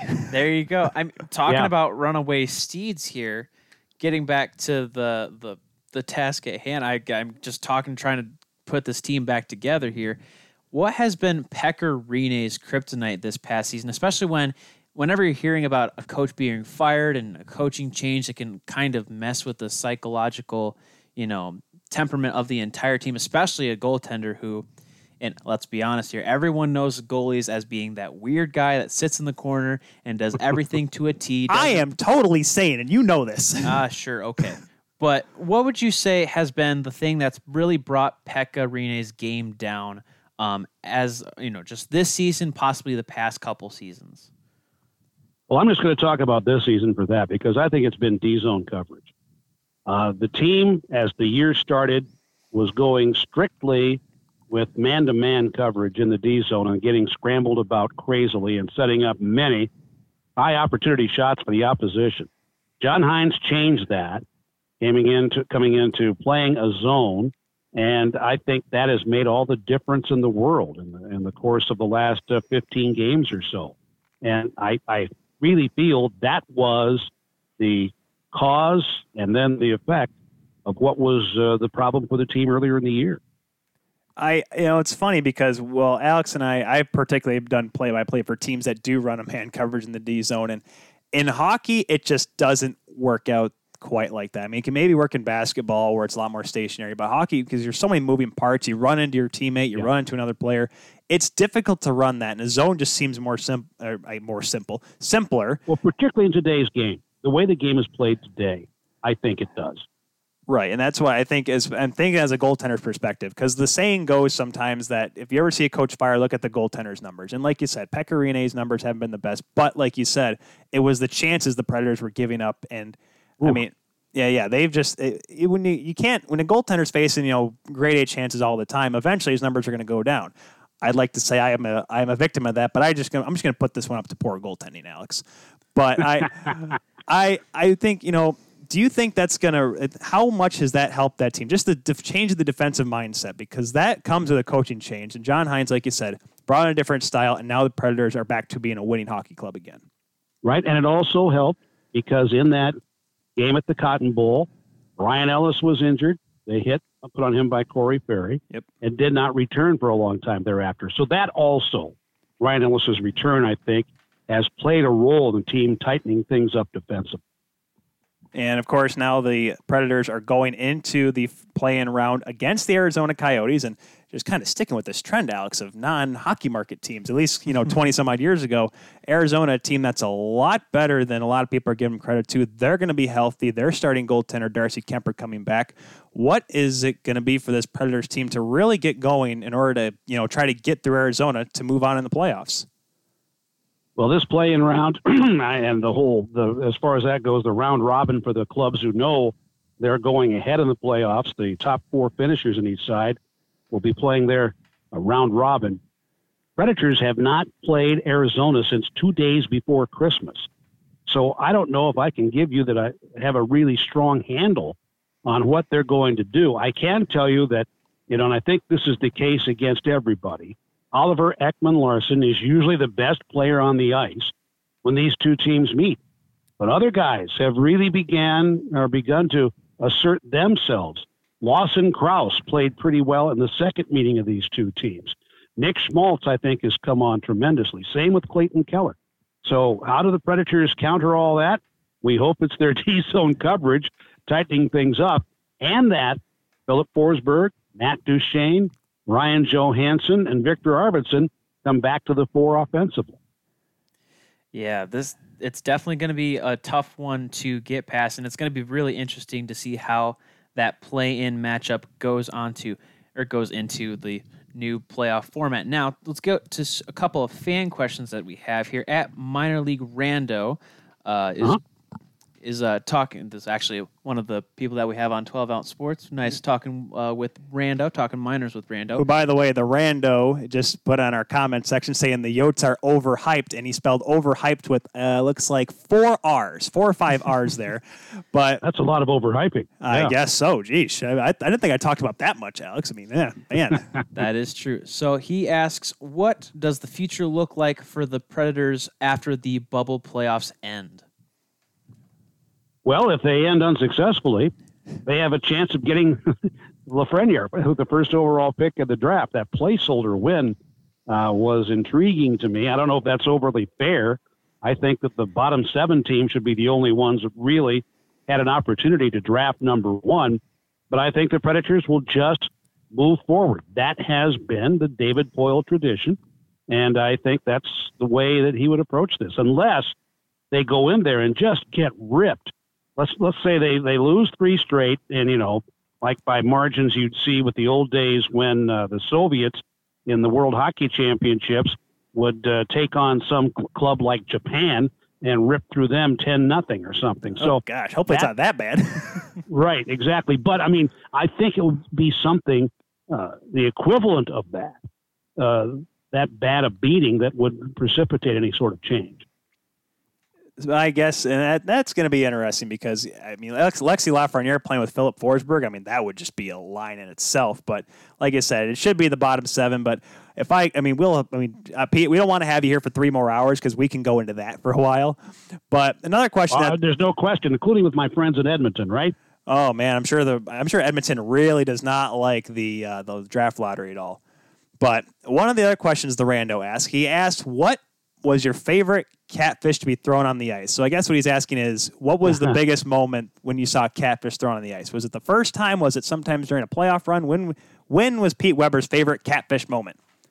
The one that caused me the most humor to come out was just after they had put the mesh up above the glass at both ends of the ice. And one of our fans here at home didn't realize it was in. No, goes up Oh, and boy. throws this, I'm going to say 12 to 15 pound catfish to go over the glass, only to have it land splat on a couple Oh. sitting right behind the net. Uh, that that was something that you know you couldn't help but laugh, slapstick to be certain. But then the other at Detroit, and the fans coming up to Joe Louis Arena. One guy is one of those nights where the Red Wings just had their way with the Predators, and there's a guy all of a sudden I see in the start of the third period in a yellow rain slicker walking down to the area behind the penalty boxes at Joe Louis Arena. And he didn't care by that point. I think the Preds were down five or six nothing, something along those lines. He just threw the fish over the penalty boxes onto the ice and turned around and said to the security guys, All right, take me out of here. I've seen enough.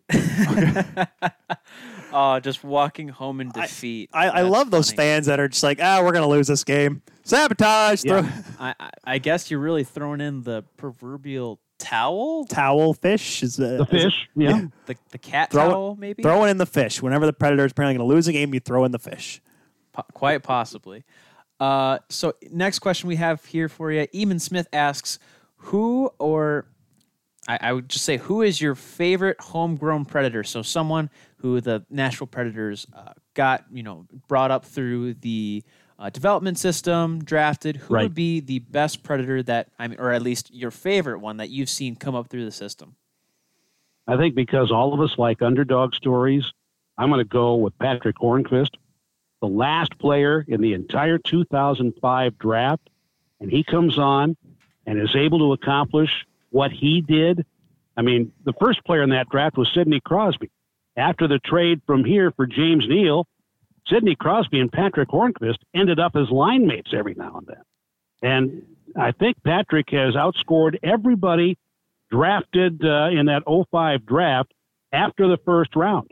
Uh, that's not bad for a guy who was, as the NFL would put it, Mr. Irrelevant. He's got 238 goals to his name in uh, those years he has played in the NHL. He, I remember, and it just, it just, did it hurt a little bit that he was the one that scored the goal then in 2017? Oh, yeah. There's no question that it did. And uh, that was, you know, boy, that was June 11th I had never done a game with the Predators, with the Kings, or with the Sabres that moved on into June. So, uh, and when you consider my first year in the NHL was with the Kings in 1978, I waited a heck of a long time to get to the Stanley Cup final. But I could appreciate the effort of Patrick Hornqvist. He was, he was, I think, the Predators' equivalent to Tomas Holmstrom, who we always called the Swedish Redwood. The only difference between their two games, Holmstrom for the Red Wings and Hornqvist for the Predators, was that Holmstrom backed into the goaltender. Hey now, Patrick hey Hornqvist now. goes no, nose first all the time. Well, that's true. Yeah, they both ran into the goaltender. That's all that mattered. At some point or Mhm. another. Holmstrom had, uh, compared to maybe Peter Forsberg, the largest backside of any Swedish hockey player I've ever seen, and that includes Borje Salming, who was a beast. And I mean, Yeah. I guess I mean we There was have, another from my early years, Juha Widing. oh man, Whitey Whitey. He he had a shall we say a prominent posterior as well. here we are on the Keel Show judging the the buttocks, as Forrest Gump would say, of Swedish hockey players. I mean, you talk about those Red Wings, and I remember because I mean we were born in Michigan, so we saw a lot of Red Wings fa- games, and I was a fan growing up as well. And then eventually, I, according to my dad, turned to the dark side, and became a Leafs fan. I, you know, those games Yeah. in the I would say around the time the Predators first made the playoffs in 04, it always seemed like because that was back when they played each other eight times a year in the Central Division. Those games were mm-hmm. just you may as well have just thrown a ring around there, get you know Mike Ellis in the ring and get Bob Buford because there were fights every night. There was literally the oh, fight yeah. night down in Nashville when they had those mustard sweaters. I mean, though that used to be the matchup in the Central Division back in the early 2000s. I'll never forget the night. It was the night we called it the harmonic convergence when the Predators beat the Red Wings eight nothing. And uh, in the course of that game, Steve Yzerman took a misconduct and got so angry when he slammed the penalty box door shut, it broke the glass there. And I thought that perfectly captured the whole spirit of that evening. Oh gosh, man. I remember that now. Oh my. mild manner Steve Yzerman, who I've met in person, and is just this nicely Yep. calm guy. He only every so often got a little bit on edge, and when he did, you watch out. Five foot ten. I mean, he's going to come after you. But I mean, Yes, he is. And I mean, man, that's. I mean, of course, it's great to see, obviously, because back then that was like, oh, the Wings will beat the Preds, and like, oh, this Nashville team's pretty good now. They got David Legwand and Tomas Vokoun, who caught with the wrong hand, but I mean, it's good to see now that Nashville has become, a, I guess, a a market that players want to go to, and compared to you know their first few years in the league, where everyone's like, ah, it's another expansion team. I mean, that's a great thing to see there, Pete. Well, the, the first years, virtually every trip the Predators took on the road was some sort of special promotion night so they could sell the tickets. I remember in St. Louis, it was Pepsi label night, and you would get a deal like two tickets for $12 with the two Pepsi labels to work in there. That was the sort of thing they had to do to sell uh, to the road fans. The Predators came in there. But this whole Red Wing thing, uh, we held a conversion night uh, one night. I think it was year three.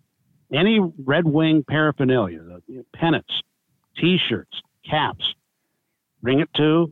It was not Bridgestone Arena yet, but bring it to the rink at 501 Broadway, and you will get an equivalent Predators item. Hmm. We ended up filling up four refrigerator-sized boxes of Red Wing stuff, and we were going to take on the Wings the next week in Detroit. And we put those on the plane, and I took them to the Boys and Girls Club of Detroit, hmm. and those kids were happy as happy could be. Uh, and uh, it seemed like that was the time when it really began to turn from that hybrid Red Wing fan to Predators fans. That, that's an awesome story. I never knew that. That, that that makes a ma- oh makes brings a tear to my. That's that's actually a really sweet story. I I never heard that. Like usually I hear those dumb stories all the time. I never heard that because. I mean, then again, you don't hear, you know, teams, you know, helping out other teams, stuff like that. I mean, that's just something you don't see in the game, but I guess that's the way. I mean, I mean, good on you guys. Well, I for the made a call to an old baseball friend, Willie Horton, Oh, sort of yeah. helped us along with that thing. So that was good. That'll do it. Willie Horton, man. There's a name that I'm pretty sure if my dad's looking at it, he's like, I remember him. Well, I mean, my dad dad is old. He's turning 50 this year. but Relatively. Well, I have quite a few years on your father. So Well, I mean, when you've been let's put it this way. When Willie Horton made the throw to nail Lou Brock at the plate in game five of the 68 World Series, I was already a senior in high school. Man. Now that is a memory, sir. Now, I mean, obviously you've been doing this for quite a while, so you lot, probably have a lot of memories in sports and uh, 22 years of you know calling Predators games. That's just Nashville, let alone before that as well. That is true. But we will let you get back to enjoying your evening. Once again, we have been talking to Pete Weber, the longtime voice of the Nashville Predators. You can follow Pete on Twitter at Pete Weber Sports. Pete, thank you so much for spending your evening, or at least a little bit, talking to us Yahoos up here. I'm gonna, I, keep, I keep calling us Yahoos every time we do that, but you know what? I think I might mean, stick is, with is there a better way to describe us? Guys, you are very welcome. And uh, get your dad a six pack of Stroh's for me, okay? Absolutely. Absolutely. He's going to come up in the comments now and saying he really likes this guy now. All right, I'll talk to you later, Pete. Okay, guys, thank you. And once again, that was Pete Weber, the voice of the Nashville Predators. Man, I, I love talking to broadcasters because where coaches and players, and I this is not against any talking to coaches and players. I've just had interviews that have been kind of you know very monotone, very you know very vanilla. Broadcasters, I mean, I don't want to say. I mean, we had with Ken Kal last week and Jack Michaels. They, they, they love to talk, and of course, even Luke DeCock. I mean, the guys that follow the teams, they like broadcasting. They like talking about the game. They all talking, just talking. I remember I, t- I tell everyone the story about how I met Ken Kal. That he had no business talking to some random scrawny senior in high school kid who was about the same height as he was by that time. And I just said, like, he sat there and talked to me about five minutes. And he told me if I ever wanted to go to Ferris State, I should talk to Jeff Blashill, who at the time was coach of the Griffins. And I was like, yeah, Kent, we're, we're talking. Are we having a? Because at that point, I'd never really talked to anyone like that. I mean, I'd met, I met Ted Lindsay, I met Steve Yzerman, but I never had a Hello, conversation. sir. Oh, I was like, hi. Oh, she, John John Vanbiesbrouck was another one though. Of course, he had been long since done playing, and I remember I met him, and I was like, Well, yeah, that was when he was the general manager of. no, no, he, no, no. That he was, wasn't the GM yet. This was before he became the head of um, U.S. development, U.S. hockey development. That's development. right. It was right before I met him, and apparently his uh, his son went to Cornerstone, Cornerstone University, right down the road from us. Hmm. Back when Davenport were rivals with Cornerstone. Actually, no, no, they weren't. What is, what league is Cornerstone in? I have no idea. You're more into the college Davenport sports than I am. Here, here. Well, here's the thing. I mean, Davenport's a completely new. We're a Division two school, sir. Oh boy. Oh, geez, Dad. Oh man, Dad's texting me because remember how we were talking about beer before the break? He said, "Dirty Bastard is a Scotch ale. Guinness is light as Miller Light." oh, whatever. All right, Dad, we're gonna have a talk. Uh, can we talk? Can we do that? He said, "That's awesome." I don't think. I don't. Can we have a conversation? Like, wait for him to t- chat. I mean, I, I don't think our listeners would enjoy that. No, but what they probably would enjoy is a little break from us talking. So we will take it to commercial here. Obviously, talking to Pete Weber was a phenomenal thing. Never would have wait, guessed wait, it. what? Phenomenal. Phenomenal. Never would have guessed. We will talk about some other stuff. Phase three, phase four, St. Louis shutting down. Huh? All that and more next on the Keel Show.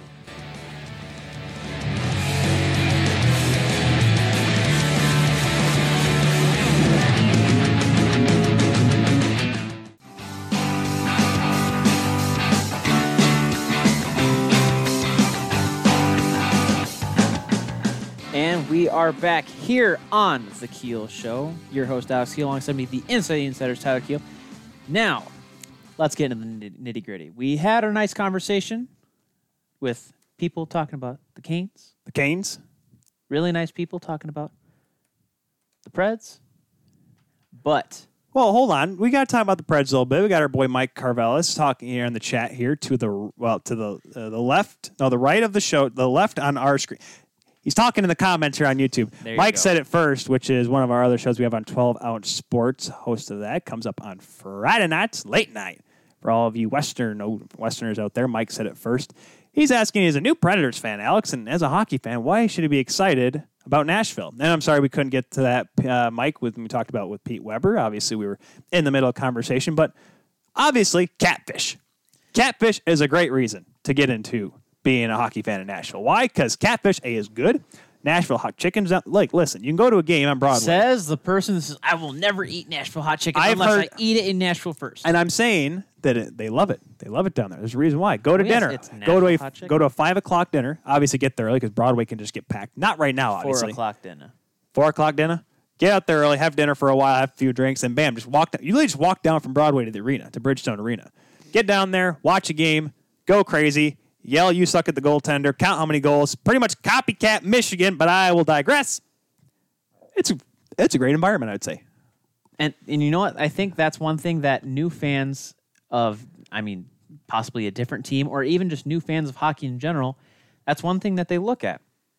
I mean, for me, that a big reason of why I root for the Hurricanes, I mean, other than the fact that I just like them. I think they're cool. You picked them as your dark horse once, and you jumped on that bandwagon so hard they had to change the Tyler, suspension. Tyler, you jumped on the Leafs bandwagon when they were hear it. awful. When Jonas Gustavsson was their starter, Alex. Those were some dark times. Oh, not oh, what was it? Oh, seven and one to start that season. Not a good time to be a Leafs fan, Alex, but I did it. Well, it hasn't been a good time to be a Leafs fan for how many years now? Fifty-three. Yeah, over five decades of sucking. You're welcome. Yeah. No, going back to my point is rooting for any team. One thing that you have to think of as a fan, whether you're, you know, at your home watching it or especially in the arena, is the atmosphere, the types of, you know, I, I guess you know the different environment aspects of it. I mean, if you're a fan of Columbus, one thing that you'll probably say is they got a cannon. They got a cannon. Nobody else has a cannon. Well, excuse me, college football. Every like almost every team in the South has a cannon. National Hockey League teams. Nobody else has a cannon. Why didn't they have fire the cannon off during the Dallas game? I'm just saying, the Cotton Bowl. It's a cannon. Uh, cause nobody. They're not. I'm just not saying. Columbus, okay, we are. Columbus. How many years Not until Columbus. Columbus finally gets their game Col- at the Horseshoe? Oh God. Columbus. Well, I hope it's got to be Pittsburgh. Columbus Well- and Pittsburgh. well, I know Pittsburgh getting another game would be annoying, but it's got to be Columbus and Pittsburgh based on the divisional rivalry. Here's the thing. Can I opt Here's the to thing. not have it in Columbus? Can we have it in Cleveland? No, absolutely not. But I don't like the Buckeyes Because I don't want to watch Lake Erie burn in the background. Or they- have they cleaned? Fine. Fine. They, they probably cleaned it a lot. Okay, they may have. But no, going. But it's got to be in Columbus. I know it's the Horseshoe. I know it's bad, but you have to do it in atmosphere. Columbus. It's the different, you know. It's like things that they having do during Chicago the be a game. home team at Notre Dame. It just, pfft, who cares? Chicago fans, even though you guys are original six team and you've you know been around for a long time, once again, the only city that claps during the national anthem. I personally don't like it, but it's your thing, and that's all you. They- Mo, more power to you. They start cheering. They have, and I always love because I forget the guy that sings the national anthem for the Hawks. He is a Indiana grad, University of Indiana or Indiana University grad. Goes and always sings "Take Me Back Home to Indiana" during the Indy 500, while the Purdue marching band plays. It is just the absolute worst thing they ever could do every time. But they do it every year. Not this year, obviously, but Right. because that's Alex, that uh, rivalry, Purdue and Indiana. They don't like each other. Right. But it's It just woo. It's just Indiana. It's not just no. Wait, it's more like Indiana, which is more of like a rec, uh, uh, vertical re- uh, rectangle. Okay, if we're talking about shapes, you got to use your imagination. SpongeBob Imagination. ref- SpongeBob reference. Alex, we need But- graphics so I can do the rainbow. Woo! You're the graphics guy. I don't know how to do a rainbow on this thing. This is our second week. We didn't even start with mics, Alex. How does that make you feel? Let's get back to hockey. How about that? Let's that? get back to hockey. So- Toom, toom. I did mention it before we went to commercial. The St. Louis Blues have more or less shut stuff down. Multiple members of the organization testing positive for COVID 19, which goes along with a nice little number that was released by the National Hockey League at 11 a.m. on Twitter by NHL Public Relations at PR underscore NHL.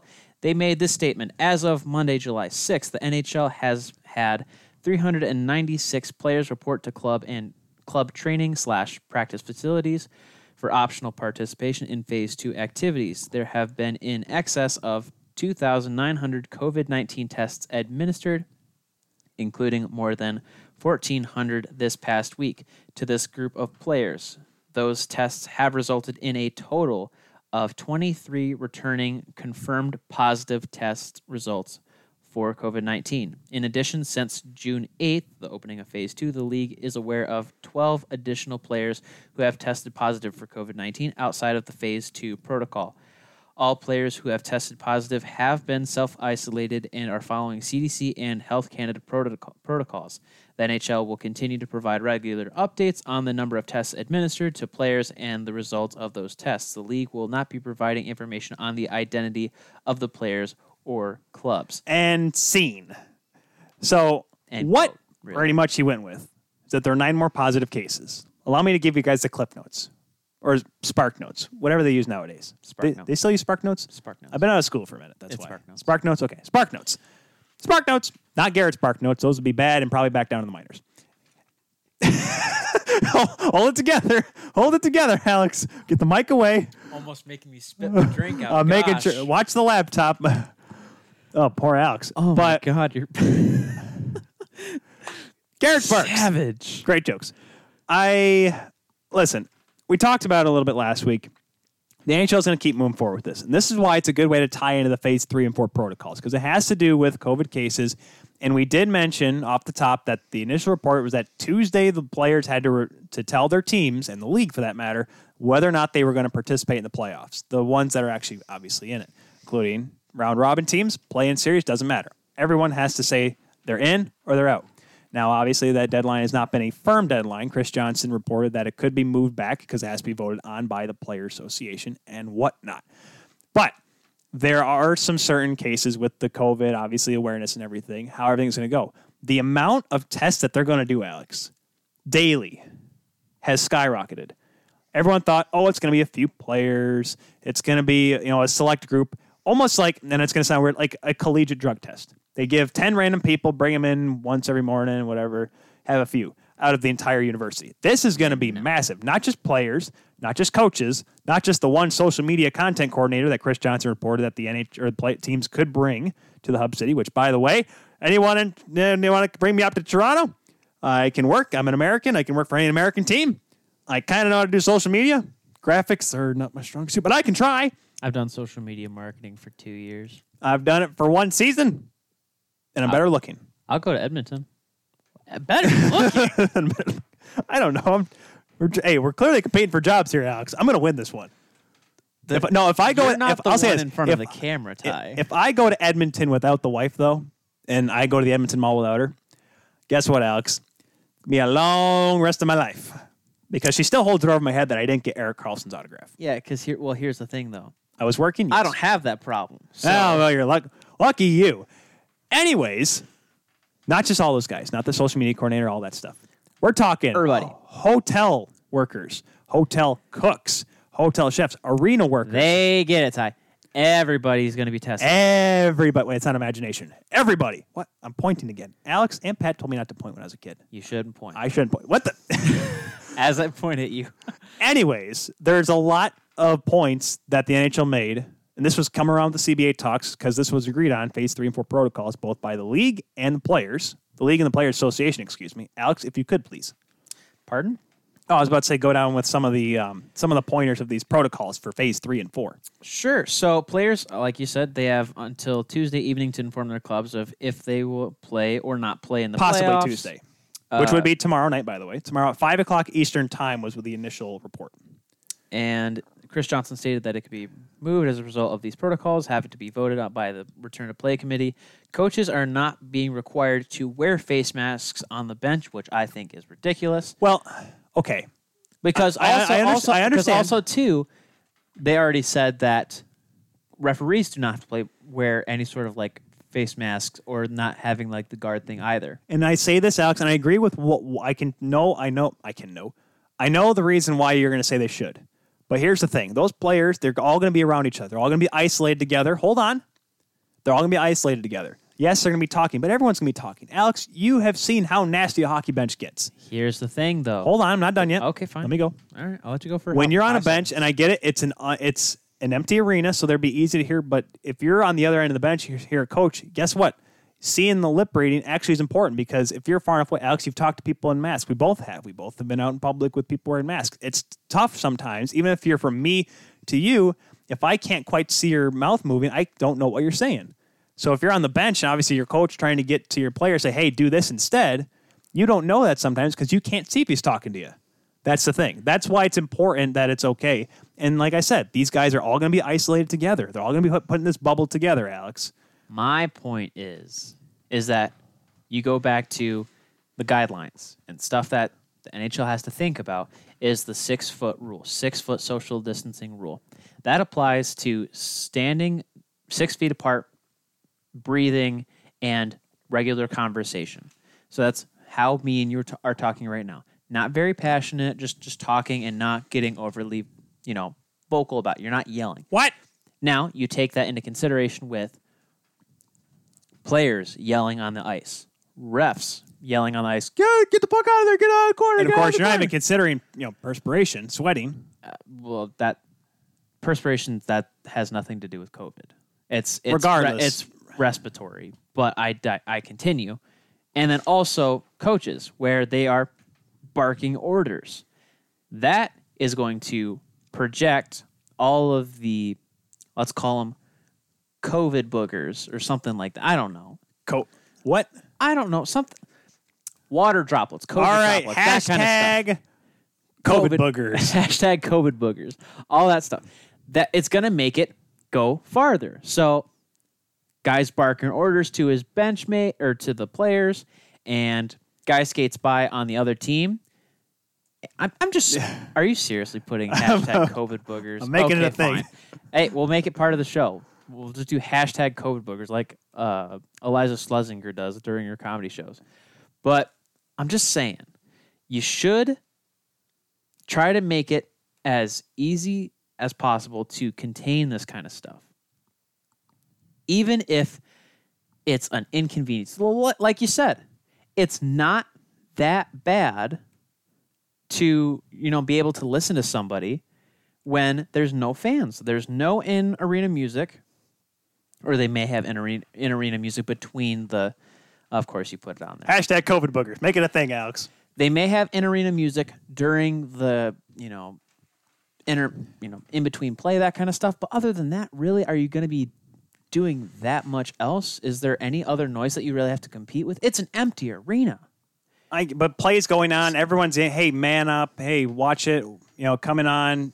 Man on. Move it. you left- should be doing up the wing, up what the boards, I'm off saying, the though, glass. is you should be doing everything in your power to make sure that nothing bad happens you it's better to over prepare and have nothing happen and be slightly inconvenienced by it than playing the cards just a little bit too tight I, I like I said, I get what you're saying. playing a little bit too close to the chest if you will But they're gonna, and they're, but that's the thing, Alex. The- Literally, the, 'cause fact that it's a Alex that this respiratory is thing. actually happening is a risk in itself. We talked about it last week. We talked about how the league is gonna have to move forward with this no matter what, and that's why the following protocols that continue on, which Alex is gonna say here in a second, are involved in how they will react if something were to come about while these playoffs are going on.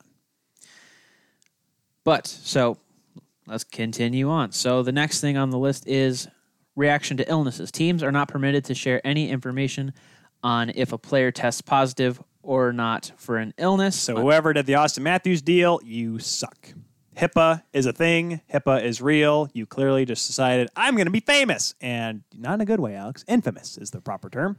Under the CBA, the sicknesses are to be treated as hockey injuries. This ensures that players con- contracted or players that have contracted the illness while a member of the team are not contracting it from elsewhere.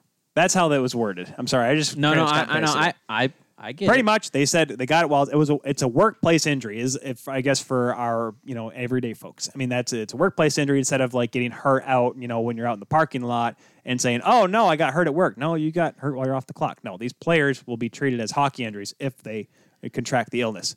Right. So the next thing on the agenda is penalties for hub violations. So individuals leaving without permission may be subject to consequences up to and including removal, aka if you decide that oh you maybe you want to go to a club in town or whatever, you may not be able to play the rest of the playoffs. And by the way, the stuff, the reaction analysis and penalties for hub violation, all from Elliotte Friedman, good buddy Freach, texted me all this yesterday. Oh. No, I actually read his article. This time he didn't text me. He's been busy, okay? He hasn't been, listen, we haven't talked in a minute. That's so- enough of that. Your stupid charade.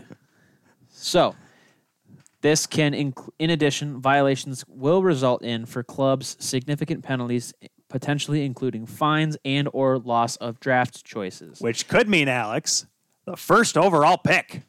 If somebody from, let's just say Chicago, if Patrick Kane and No, Jonathan well, Toews, we talked to Pete, you know, Pete Weber, Nashville, if they, you know, get eliminated. if Ryan, well, no, if Ryan, no, it's if, once they get eliminated, it's fine. But if Ryan Ellis before game two decides, ah, let's go out to this place over here, and they get swept by Arizona, guess what happens? You ain't feeding the puck to Lafreniere, your buddy. Or at least there's not the one eight. Cha- I don't know why I did that. I don't Why know did I go did- full scale? I don't Southern just you just stop right there. the South. This dude, the Southern whole hockey thing we've been doing today. It's just it's getting to me. I mean, I have you know some nice chicken soup, but I feel I like know we, I played Do some we need to go to KFC? We go to get some more KFC, don't we? I'd rather go to Popeyes at this time of day. Ooh, Popeyes. That being I say we need a Waffle House up here. No, we don't. Yes, we do. We have this thing called Mike, if we're you're not still getting watching, this. Waffle House should it be in Michigan? Yay or nay? Actually, No. no, not just Mike. Everybody. Hashtag Waffle House in Michigan. Make it happen. I'm not going to put that on the screen though. We already got COVID. boogers. That's enough. However, in regards to the public penalties of hub violation, per Frank Seravalli, players can leave if authorized, but will be subject to a quarantine upon return. Families will be allowed to join teams that make it to the conference and Stanley Cup finals. Tyler, your thoughts? Mike got us the hashtag COVID boogers. He's making it a thing. Retweet. I I'm okay Thanks, with this. Mike. Good on you, As buddy. and even Rando says Waffle House. Get it up here. Um, okay, uh, we have New Beginnings breakfast. That that's basically our Waffle House. Yes, but it's listen, Alex. We where we used to live on Four Mile and Plainfield. There is a Walgreens on one side of Four Mile. On the other side is a CVS pharmacy. Tyler, we we can don't- have a new beginnings against the Waffle House and have them compete. We don't need two places where the convicts are cooking. Not everyone is. That's the joke, though. What is a new beginning? The Rando. It is a restaurant that's pretty much a northern Waffle House. Basically, but it's not as good, and they don't have good grits. No, they don't. Then again, nobody in the north has good grits unless you make them for yourself. How you doing? hey, Dad. How about your How about your grits, Dad? He's keto. He don't make grits. Oh, no, that's right. I still have them in my cupboard. But I'm okay with the NHL doing this quarantine because you listen. Some emergency happens, family emergency. You can't be forced in and stayed somewhere. Like if you were at work, Alex, and you say something happened to somebody in your family, guess what? You're darting. Now, yes, if this were the case in the NHL, you have to, hey, uh, Mr. Bettman, or would it be Daly?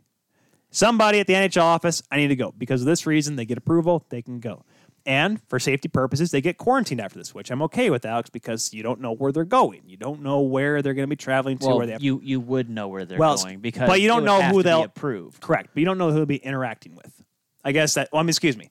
They, They don't. will know that because that they're going to have to request that. Be like, hey, my wife is going into labor.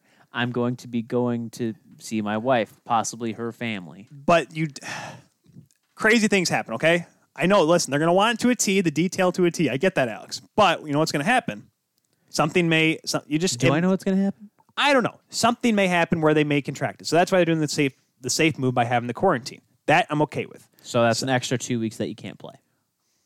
I don't know what they didn't exactly specify That's the what length quarantine means. they well no they didn't say the 14 days they just said they they may be subject to a quarantine whether it be four days a week they don't know If they have to leave Canada, it's two weeks. Well, yes, Cana- yes, in Canada, you're right. That's okay. Good point. Because-. I, I, I said good point. Take it and leave it. but the rest of these, I'm okay with because I like the fact that the NHL is knocking down and saying, "All right, you want to leave? Good. See you later, bud. First round draft pick gone. Second round draft pick gone because you were gone for three days. Whatever, Without permission. without permission." It's like you know when you're in class and you you know you roam the halls for too long. You know that's just you, you go you go down to the principal's office and you say what you're doing. You may lie just to make sure you didn't get any more punishment, but hey, See, Tyler, not everybody was you. I only saw Mark Thomas like three times. Sure, buddy. Only three times. One of them was actually on accident.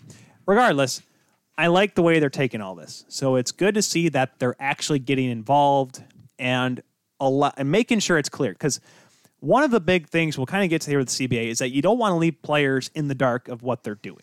In the fact they're ma- anything in the dark.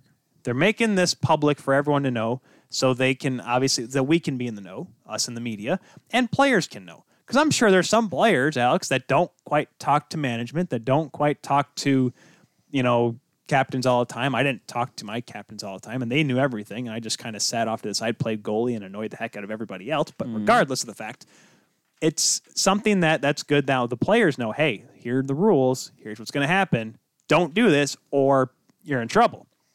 And that's you know from a player's perspective that's you know kind of reassuring. Now we know that the players have to be quarantined. They have to stay in the bubble or else. And now they know that if these players are tested and all everything all the time, every day, hundreds of tests done every day in both hub cities, they'll know that they're in a safer environment. But the big thing, Alex, is this.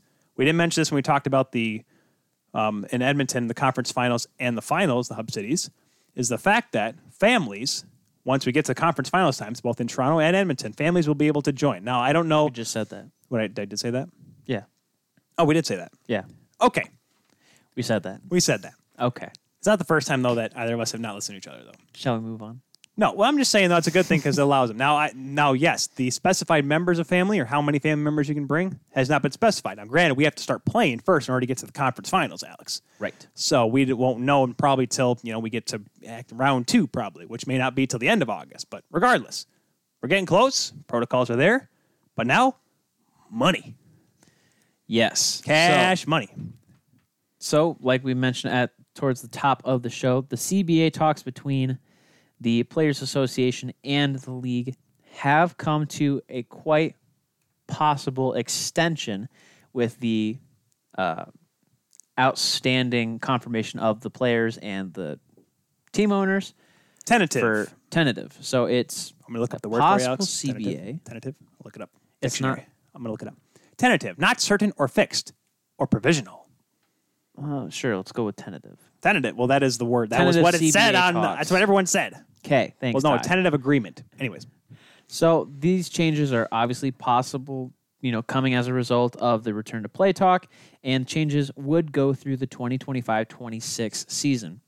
bun approval. Big talking point of this, and we've talked about it on the show, and I actually did a part of a, part of a report on this is the escrow and how this is going to to affect the players with the pandemic. An estimated 20 to 25 percent of players' contracts would be withheld um, with escrow in place. And as of right now, it is at a 14% um, escrow level. So this 14% of their player's contract is being withheld um, for agents Now, I will say it. no, not for agents, for the league. And I will, and I will say this eh, for the league. well, agents and players have their own separate deals. Here's the big thing about escrow is that a lot of people don't quite realize. They think, oh, the league takes it and holds it from themselves. That's not necessarily true. The league does that to ensure that the league still continues to be profitable through economic hardships such as this. Now, obviously, this is a once in a generation type of deal. I don't think, hopefully, we don't have to experience for another century. The point, hopefully, never again, but I digress. It's happened before, it'll happen again. Everything goes on and on. History repeats itself. But the big point in all this is the fact that the te- the league, if it makes enough money, will distribute it back to the players if there's enough. So when I'm so pretty much what we're saying is, you know, it's like when you're paying a loan, but you get interest put on it, so you only pay you actually end up paying more. So you give 14% to the league, you may only get 7% of what you give them back. So you may only get half of what you give them back. That's what I'm saying. So money does come back to the players. However, the players want more. The players want more money. There, there's no ifs, ands, or buts about it. And deservedly so. They're some of the best athletes in the world. They're fantastic. Yes, they make 20,000 times more than Alex and I do combined, but I digress. 20 times thousands less than Major League Baseball players, but continue. I'm just saying. Is that my thing or is that your thing? What? I'm just saying. That, Is that an us thing? That's an us thing. I'll, I'll take credit of it. I I'm glad that because Artemi Panarin's the one that really started all this. Panarin came out and said, "Listen, we're not going to put ourselves at risk unless there's proper escrow control with the new CBA." And that's really kickstarted this. One guy, a star player in this league who's making over $10 million, but still a big player in this league speaking out and saying, listen, we need to be treated better. Well, that's how it always works. You know, you're not gonna listen to a fourth liner. As as sad as that kind of sucks to say. I mean, it's it's one of those things. You're right. If Trevor Moore came out tomorrow and said, the- we need more money, well, Trevor, you're making 700 grand. I mean, that's, it's yeah. the top players that are always going to be listened to. Obviously, but when you're talking about the Players Association right now, Patrick Kane's a top guy.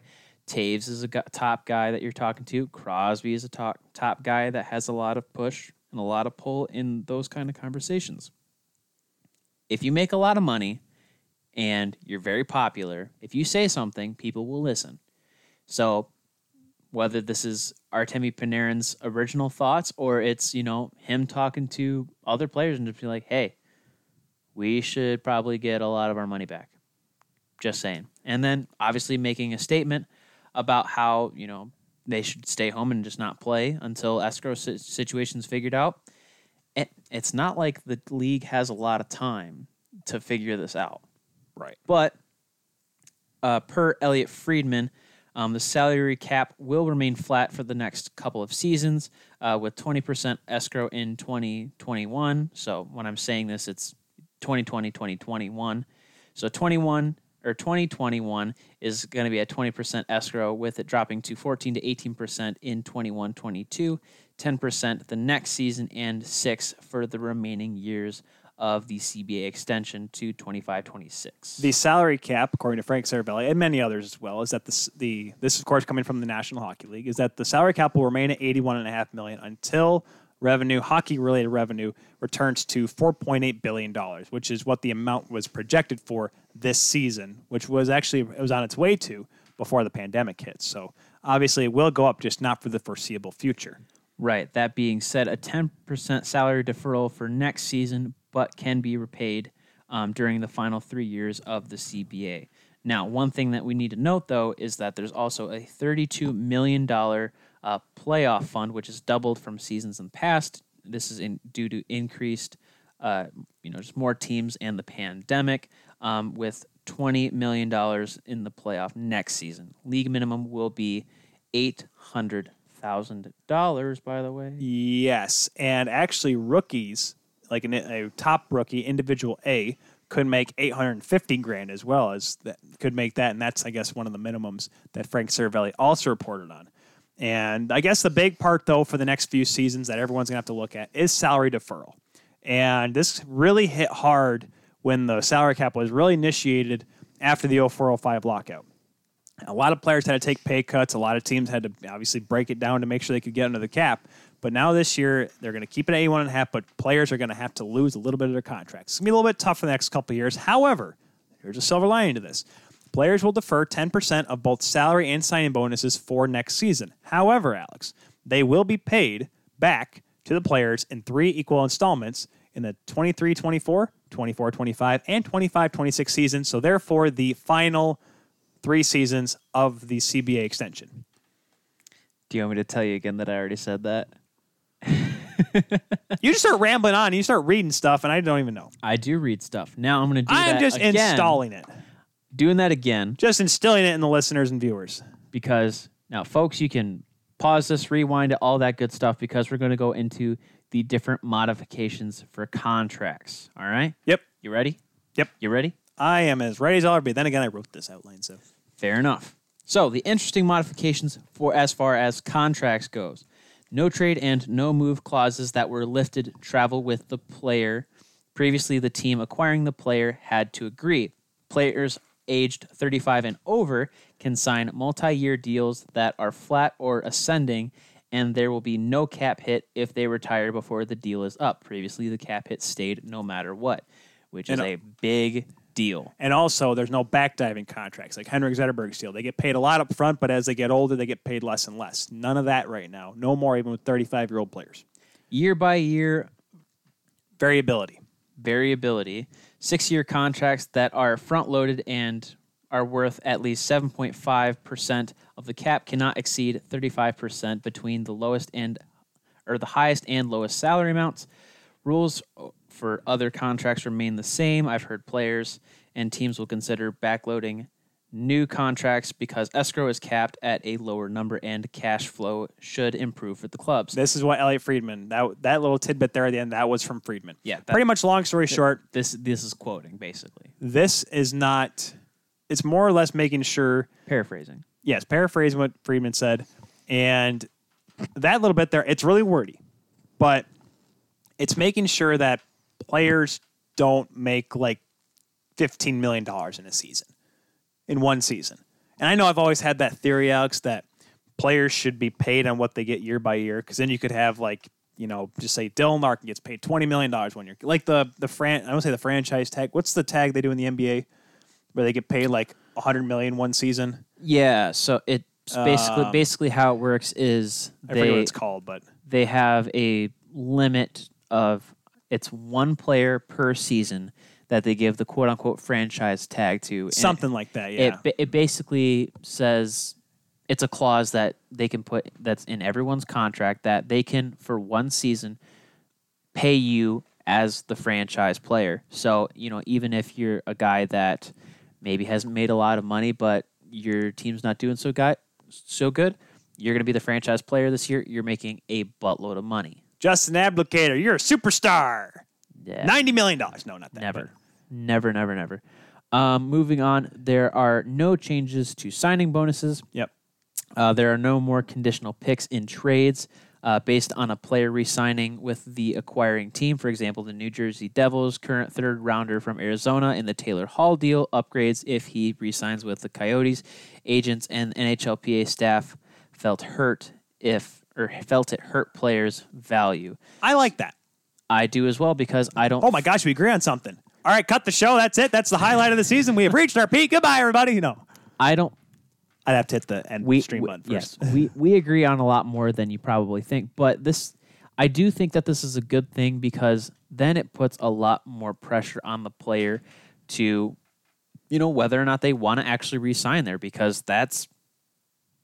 Let's be honest. When you're signing a deal for, you know, even just two years, three years, or God forbid, six years at a time, and you're you're dedicating yourself to one place, that is a huge life choice. Especially if you have a family, kids, all that good stuff. Why do you think there's always the joke of the conditional seventh, Alex? The conditional seven. The conditional seventh round draft pick. It's people think it's a joke, but guess what? Johnny Bernier, that conditional seventh, he didn't resign with him. The Leafs didn't get it. It's okay. We got rid of Bernier. I'm okay with that. And last Reimer was better. But not least, Bernier was better for the team. Hi, well, that's it. no. The no. last thing I don't care if Reimer plays for your CBA. Canes team. Reimer was a better I will goaltender. They needed, mic off. They needed a defense. Michael Koska was a horrible defenseman. And- You have your microphone and you know it. The last thing for the good old CBA talks Breaking the sound system here. was the topic of the Olympics. If a The Olympics, as Alex said. if a new CBA is finalized and there's a financial agreement between the NHL and the International Olympic Committee, not the IIHF, players from the NHL could be eligible to play in the Olympics. in 2022 and 2026. Correct. I forget what 2026 is. Uh, I don't know. I'll look that up. But no, it's this is something that's been building for a long time. And obviously the South Korean games, that was a whole hoopla and a half with the National Hockey League. They lost I believe they lost a lot of fans over that. And you know, we were there at the time, Alex, right after the Olympics. We were there right after the fact. We were doing the Kuhl show. We were doing our little TKS, our little 15 minute blips, and we did our previews, stuff like that. Had a great time. Milan. Ooh. 2026 Winter Olympics is going to be held in Milan, Italy. I don't speak Italian, but I love pizza. Get out.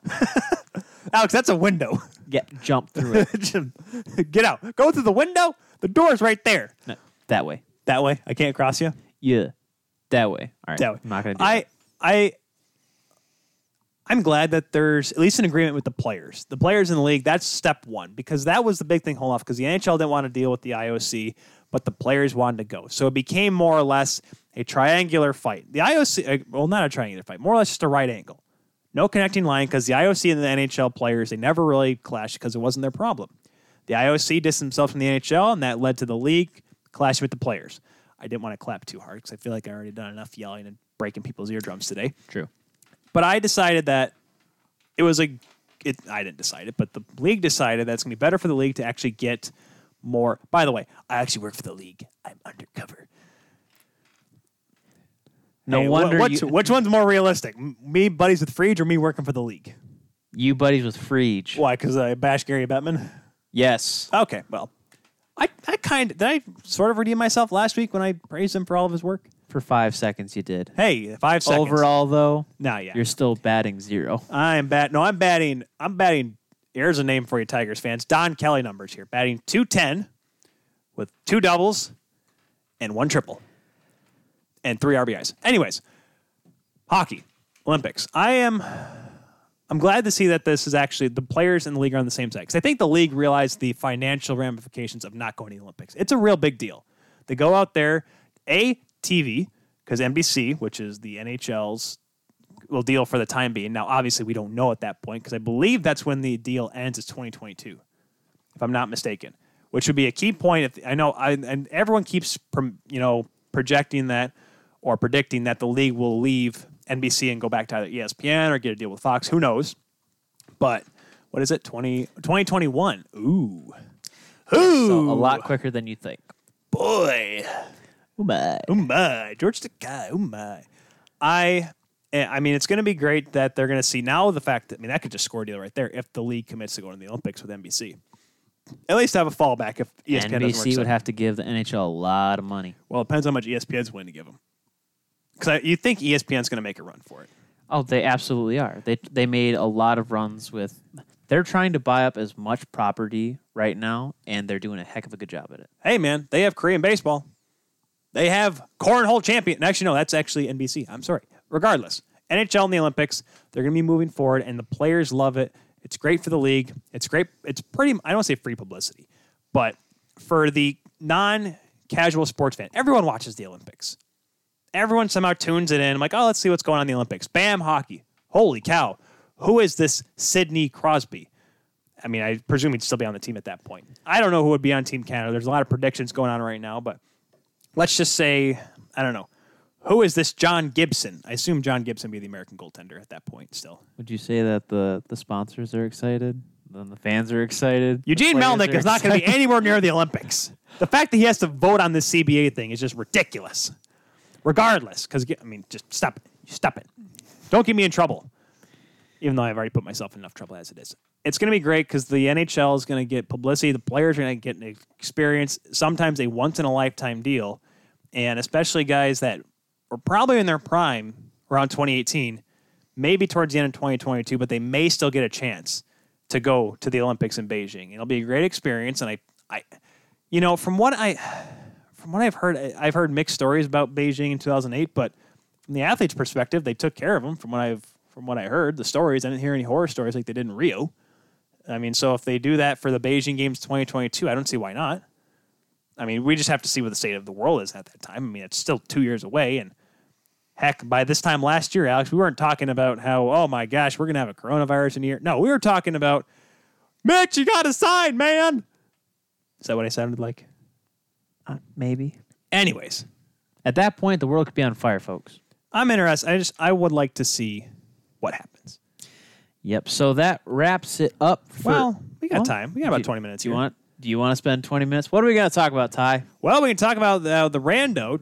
This wants the ESPN slash Fox deal again from the 90s. We don't want the glow puck, Rando. Okay. The first, glow puck can die. first well, it of did all, die, but it stay dead. if it's about the glow puck, NBC tried to bring that back, so I don't want to hear it. okay, they tried it for the All Star game, and guess what, Alex? Why haven't you seen it since? Because it was dumb. Do you, have, do you have any other questions on there? Well, not really. Mike Caravellis is talking about how how Stephen A. Smith said that players can't have blank for three months in the NBA, so they'll violate the bubble. At least the NBA players. Let me, let me tell you something. Well, actually, you probably do better one than I do. LeBron James Wow. going out there,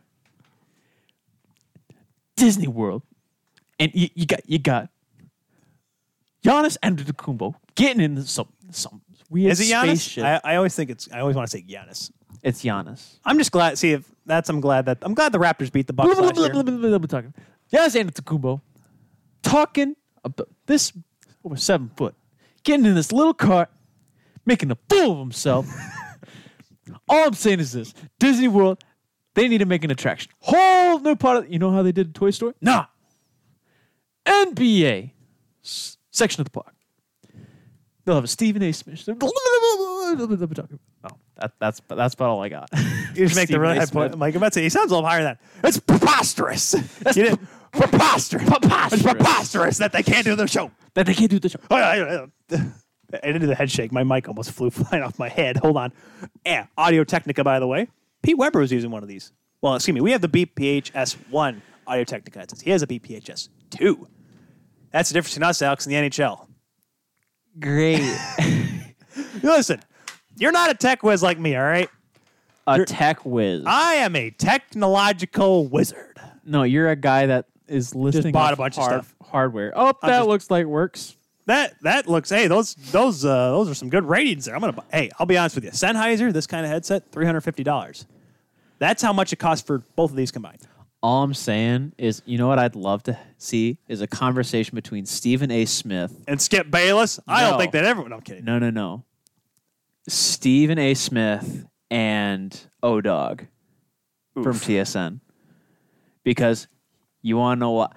Because Stephen A. Smith got super heated when he was doing the UFC coverage and he basically got, you know, bad mouth saying that he, he just didn't know what he was talking about just because that's not his sport. It's not his thing. Right. I would love to see Stephen A. Smith go off on some hockey guy.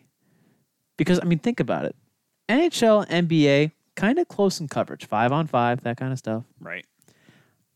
I'm sure Stephen A. Smith would get it. Either that or he would he would throw a complete hissy, and that'd be just funny to watch. Um, is there anything else we got on the YouTube? Well, College Hockey. News tweeted about a few minutes ago how it said Princeton following suit with Harvard with some differences. Bianna Golodryga, I'm going to assume. I know assuming does, but leave it alone. A CNN global uh, senior global affairs analyst from Houston, Texas, says that Princeton announces undergrads will be able to return to campus for one semester during the 2021 school year. First years and juniors welcome back in the fall. Sophomores and seniors in the winter slash spring. Most instruction will remain online. Pretty much meaning that in terms of collegiate hockey, Alex, the Ivy League is going to be a little funny because they're only allowing so many people back on campus, which may affect hockey. And as Harvard made a similar announcement earlier today, it's weird. It's really in the Northeast right now. A lot of this stuff's coming down. 'Cause We talked. Well, with, we they'll talked just- with Harrison what last they'll week, just have is a really compressed season. right? And that's when we I mean, talked. think about it. the MLL is having their entire season in a week. well, they just have like a tournament. No, no, like they're stra- like straight up playing regular Wait, you, season games. you said MLL or MLS? Because MLS is starting. MLL. Okay, the lacrosse league. Just making Major, sure League, Major League Lacrosse. there's just constantly changing their Alex. You have a whole different sport. Fair enough. But no, they're playing like regular season games and playoff series one week.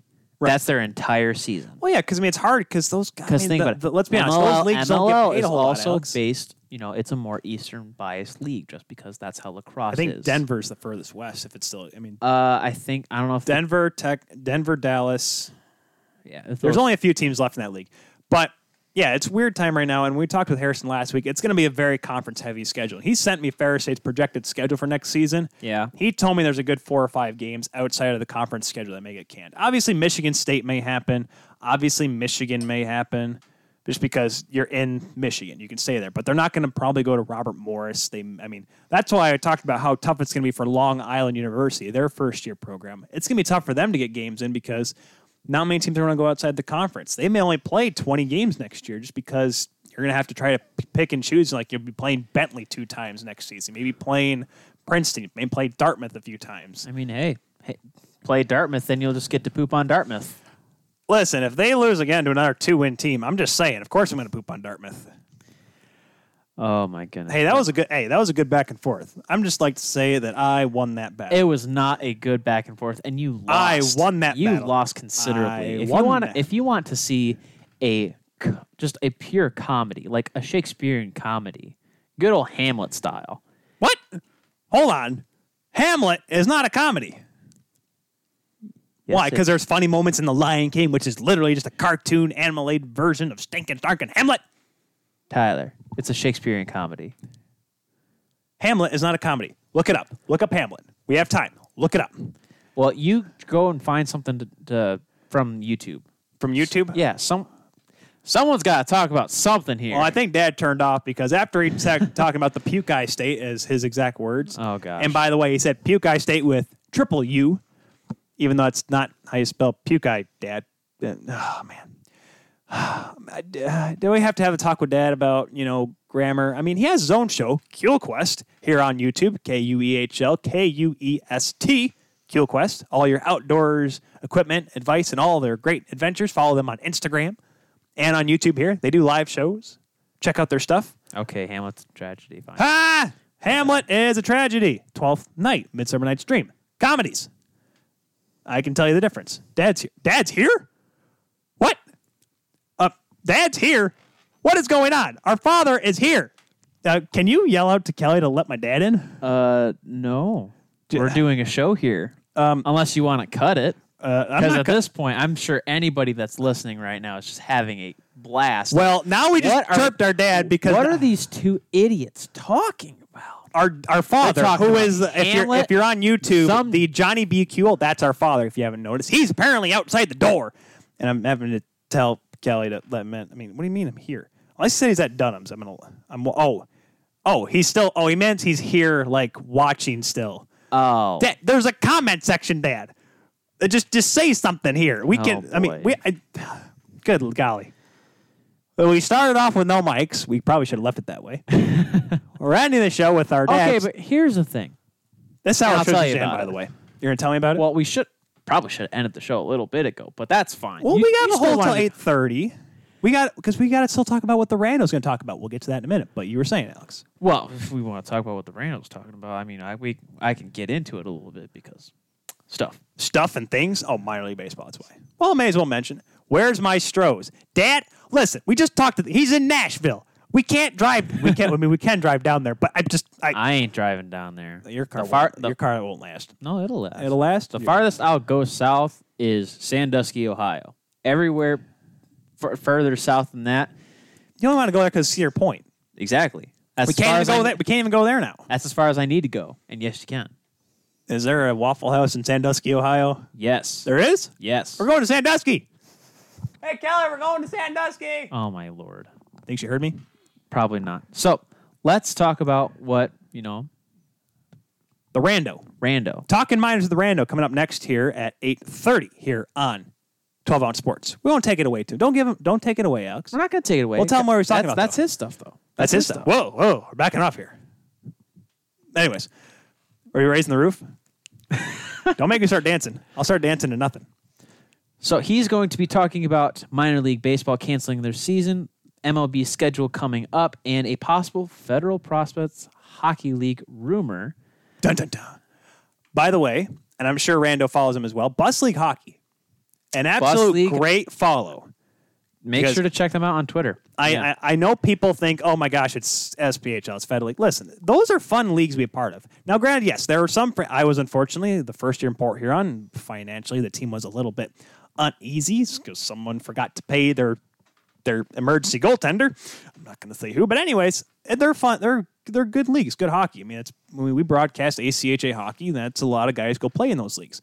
So definitely, don't knock it until you see it. It's fun minor league hockey. It's cheap minor league hockey. You get to watch hockey, and there are going to be some rumors about it. Some new teams, maybe. I'm just going for what I got from Bus League hockey. Yeah, no, I honestly, the thing I like about Bus League is the fact that when it comes to smaller leagues, they give it as much coverage as they can because that's what they do. So, like when I was doing my stuff, you know, way back you With know, that one league that should never have even tried to exist, but almost did anyways. that, anyways, that one league that tried to take the acronym for another league and try to make it its own thing, which is now the Michigan Independent Hockey League. Yeah, Yeah. that thing that I'm not going to legally talk about on a show ever. Can yeah, that whole well, thing. That's, that's not even a thing. We, what do you mean? Anyways, Th- there's a whole thing about it. Talk to you after the show. But no, they are a great source for you know. I would say I wouldn't say minor league hockey, but you know even just smaller professional leagues like the SPHL, the FPHL. It it's just a good source. If you especially when you know these kind of times where you're just trying to find something to pay attention to, maybe looking at the Fed, maybe looking at the SP to look- just see what you're talking they're about. looking to maybe expand. Dun, dun, dun. dun, dun, dun. By the way, which by the way, yes, eight thirty, right after this show here, we'll take. We'll probably can't call it in a little early, just so we have some time for you guys to kind of breathe and kind of release yourself after getting all this content. Hashtag content. Cleanse your palate before you go to a better show. Cleanse. Wait, this is not wine tasting, Alex. We don't drink wine on this show. Then again, we I don't think we can drink on this show. Probably not. Probably let's, not. Let's not do It's probably not a good idea. Even though I got some good stuff from Northern Latitudes Distillery. Try some of that after the show. Okay. Some good deer camp whiskey. Okay. Anyhoot, check out Talking Minors with the Rando right after this here on 12 Ounce Sports Network, 8.30 Eastern start time. I have to talk. The Rando says you have to talk. Why do I have to talk? I don't know. Why do you have to talk, Ty? I am talking. This is what I've been doing for the last two and a half hours. Can we quickly mention though this Callaway hockey stick? Pardon? Callaway decided. Remember how a few years ago, Alex, there was the CCM RibCor. Wait, what? CCM RibCor. They decided that they were going to do it. It was in partner with TaylorMade, powered by TaylorMade. It was the coolest stick. Nazem Kadri had it. Callaway decided, you know what? Apparently, we're not good enough at. We're too good at golf. We're going to jump into another sport with sticks. Oh. Hockey. Shout- it's called. Hold on, hold on. It is a limited edition Epic. The stick is called. I'm not kidding. Epic Flash 75 Flex Mid Curve Hockey Stick. So mid curve meaning middle curve. The all right. So light matte traditional grip has 75 and 85 flex, and has a couple patterns. You don't patterns. need to get into the specs, Ty. All you need to get It- into. wait, can I order it? What? How much is it? Does it say how much is it? It is going for Canadian three hundred dollars, which is about two thirty. Still, Oofy. for two hundred dollars for a golf company creating a hockey stick. But golf, Tyler, that means to project the ball. It goes really far. Guess what? It's still not a good hockey stick. Bus League Hockey retweeted the pictures from the Callaway website saying, uh, with the caption of, wow, they're finally making hockey sticks specially special for the Maple Leafs. They made the joke when Taylor Made did the CCM stick. You're five years too late there, Bus League Hockey. I'm just saying.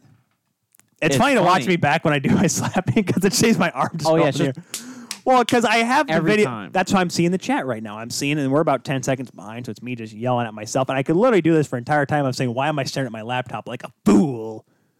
I mean, it's because we do a podcast. That's what we really do. Well, I mean, we're now just we like trying to, we it want a face, show. and we just want to face because we want people to see us. Because, like I said, Alex, people need to associate. Hey, because when they see us down the street, Alex, when we walk to the big cities and we walk in the events, like, hey, those guys are from the Kuhl Show. I mean, I then again, think we, that's happening. Well, yeah, because we have headsets on. I mean, you have a hat. If you wear a hat, they may be able to pick you up. My hair does not look exactly like this because the the the headset makes it a little funny. That's why whenever I go to Ferris games, I make my hair all nice and pretty for the camera, whatever. And then like five minutes in, it's just ruined because of the headset. See, that's why you need to do the floof in the front. That way, when you put it, the floof covers the head part. Of No, then it just looks weird because it sticks up. I don't have enough hair to do that right now, Alex. Oh. It'll, it'll look like this. Does this look good? Can you see my receding hairline that I'm developing from my father, dad, and your you thing? But like that. Get better hair. Get better hair. Hey, Dad, I need better hair. Want to change the next there Oh, what for has us? this show, show come to? I'm just saying. We hey, we have till eight thirty. This is what happens when we take what what was it like a normally a ninety minute show, okay, and then we stretch it to two and a half hours. well, okay. Tyler. How how long were we going, Alex? Before we went to this, I was doing like three hour shows. Then again, well, then again, we had longer interviews then. But I mean, we may do some longer interviews with certain guests on. We just got to make sure we plan around because I got to make sure that I can't have four people saying, "Oh yeah, I can do one show." I'm like, crap, I can't fit you all at one show. well, that's why you just need to do interviews. Oh, Dad's gonna bring a beat down. Dad just texted me. Our dad just texted me said beat Yeah. down coming for the hairline joke. Well, so much for Christmas, boys and girls. See y'all next year. No. I mean, hey, I didn't make any jokes, so I'm still. Oh set. yeah, you're still yeah, you were sitting here. Lil Wooly, thank you for the hashtag hair talk. Hashtag COVID boogers. Thank you, Mike, for that one. Hashtag hair talk. Hashtag what was the other one I came up with? Uh, did I have another one? I had, I had another one between COVID that I didn't want to post because it just took a lot for me to actually quickly make a hashtag for it. I have no idea. I don't know. I mean, hey, I'm just excited to see all the different connection that we have because believe it or not, when we were just doing the podcast by ourselves, when we were doing hashtag TKP, hashtag the Keel Podcast, all this good stuff, not too many people were. The obvious, there were a lot of listeners. yes. Don't get me wrong, but not too many people getting involved in the conversation. Live show, boom! Now we have a lot of people. People are it. saying us. Wait, hold on. Where am I? They're I? saying us. Hold on. I gotta What make sure. I'm, I'm what are you making. I'm making sure I'm pointing at the right side. Yeah, it's that way. It's this way. No, it's that way. That way. Yeah, The towards comments there- over here. See this go. thing? Or if you're like watching Good on job. Twitter or Facebook down here. I'm sorry. If you're watching us tomorrow when we have the replay of today's show on YouTube on our the Kuhl Show YouTube channel, it'll be down here as well. I would believe. it's preposterous. It's preposterous that you didn't watch us all live. when you can also, Alex, if you don't want to watch us, if you don't want to see our beautiful faces, you can also listen to us on Google Podcasts, Apple Podcasts, SoundCloud, Spotify, iHeartRadio. I think we're still on TuneIn, but yes, you can still listen to us because that'll be up. Stitcher still. No, Stitcher was with a different company. Ah, that's right. Yes, but we don't talk about them anymore because, well, I don't know if we can't legally talk about them. It's just not right to. We're just not, going to because Exactly. we're with a better one. We don't talk about the IHL. 12 ounce Anyways, 12 ounce sports. That's where we're at now. You did not just do a half dab on the show. I did. You're fired. Well, All right. Well, I got to do the outro. Hold on. No, wait. I can't do the outro by myself. Alex, I don't know what I'm doing. Get over here. No, hold on. Get over here and do the outro. Because I did it last week and I almost ruined it. I'm Actually, going no, to I do did the ruin outro. it. We can mess up the intro. We're not messing up the outro. We're not doing this. Why am I pointing at that specific spot on the table? I don't know why you're doing it. I'll do the outro for you. Thank you. Make sure to give this guy a follow at TJKU29 at the real Alex Keo for me. Next, we have Talking Minors with the Rando. The Rando will be talking about minor league baseball canceling the season, MLB schedule, and possible federal prospects hockey league rumor. Make sure to give them a listen, or should I just say he listen? Yeah. 12 ounce sports coming at you now. Again, and for the future, forever. Keep listening, keep watching, all that good stuff.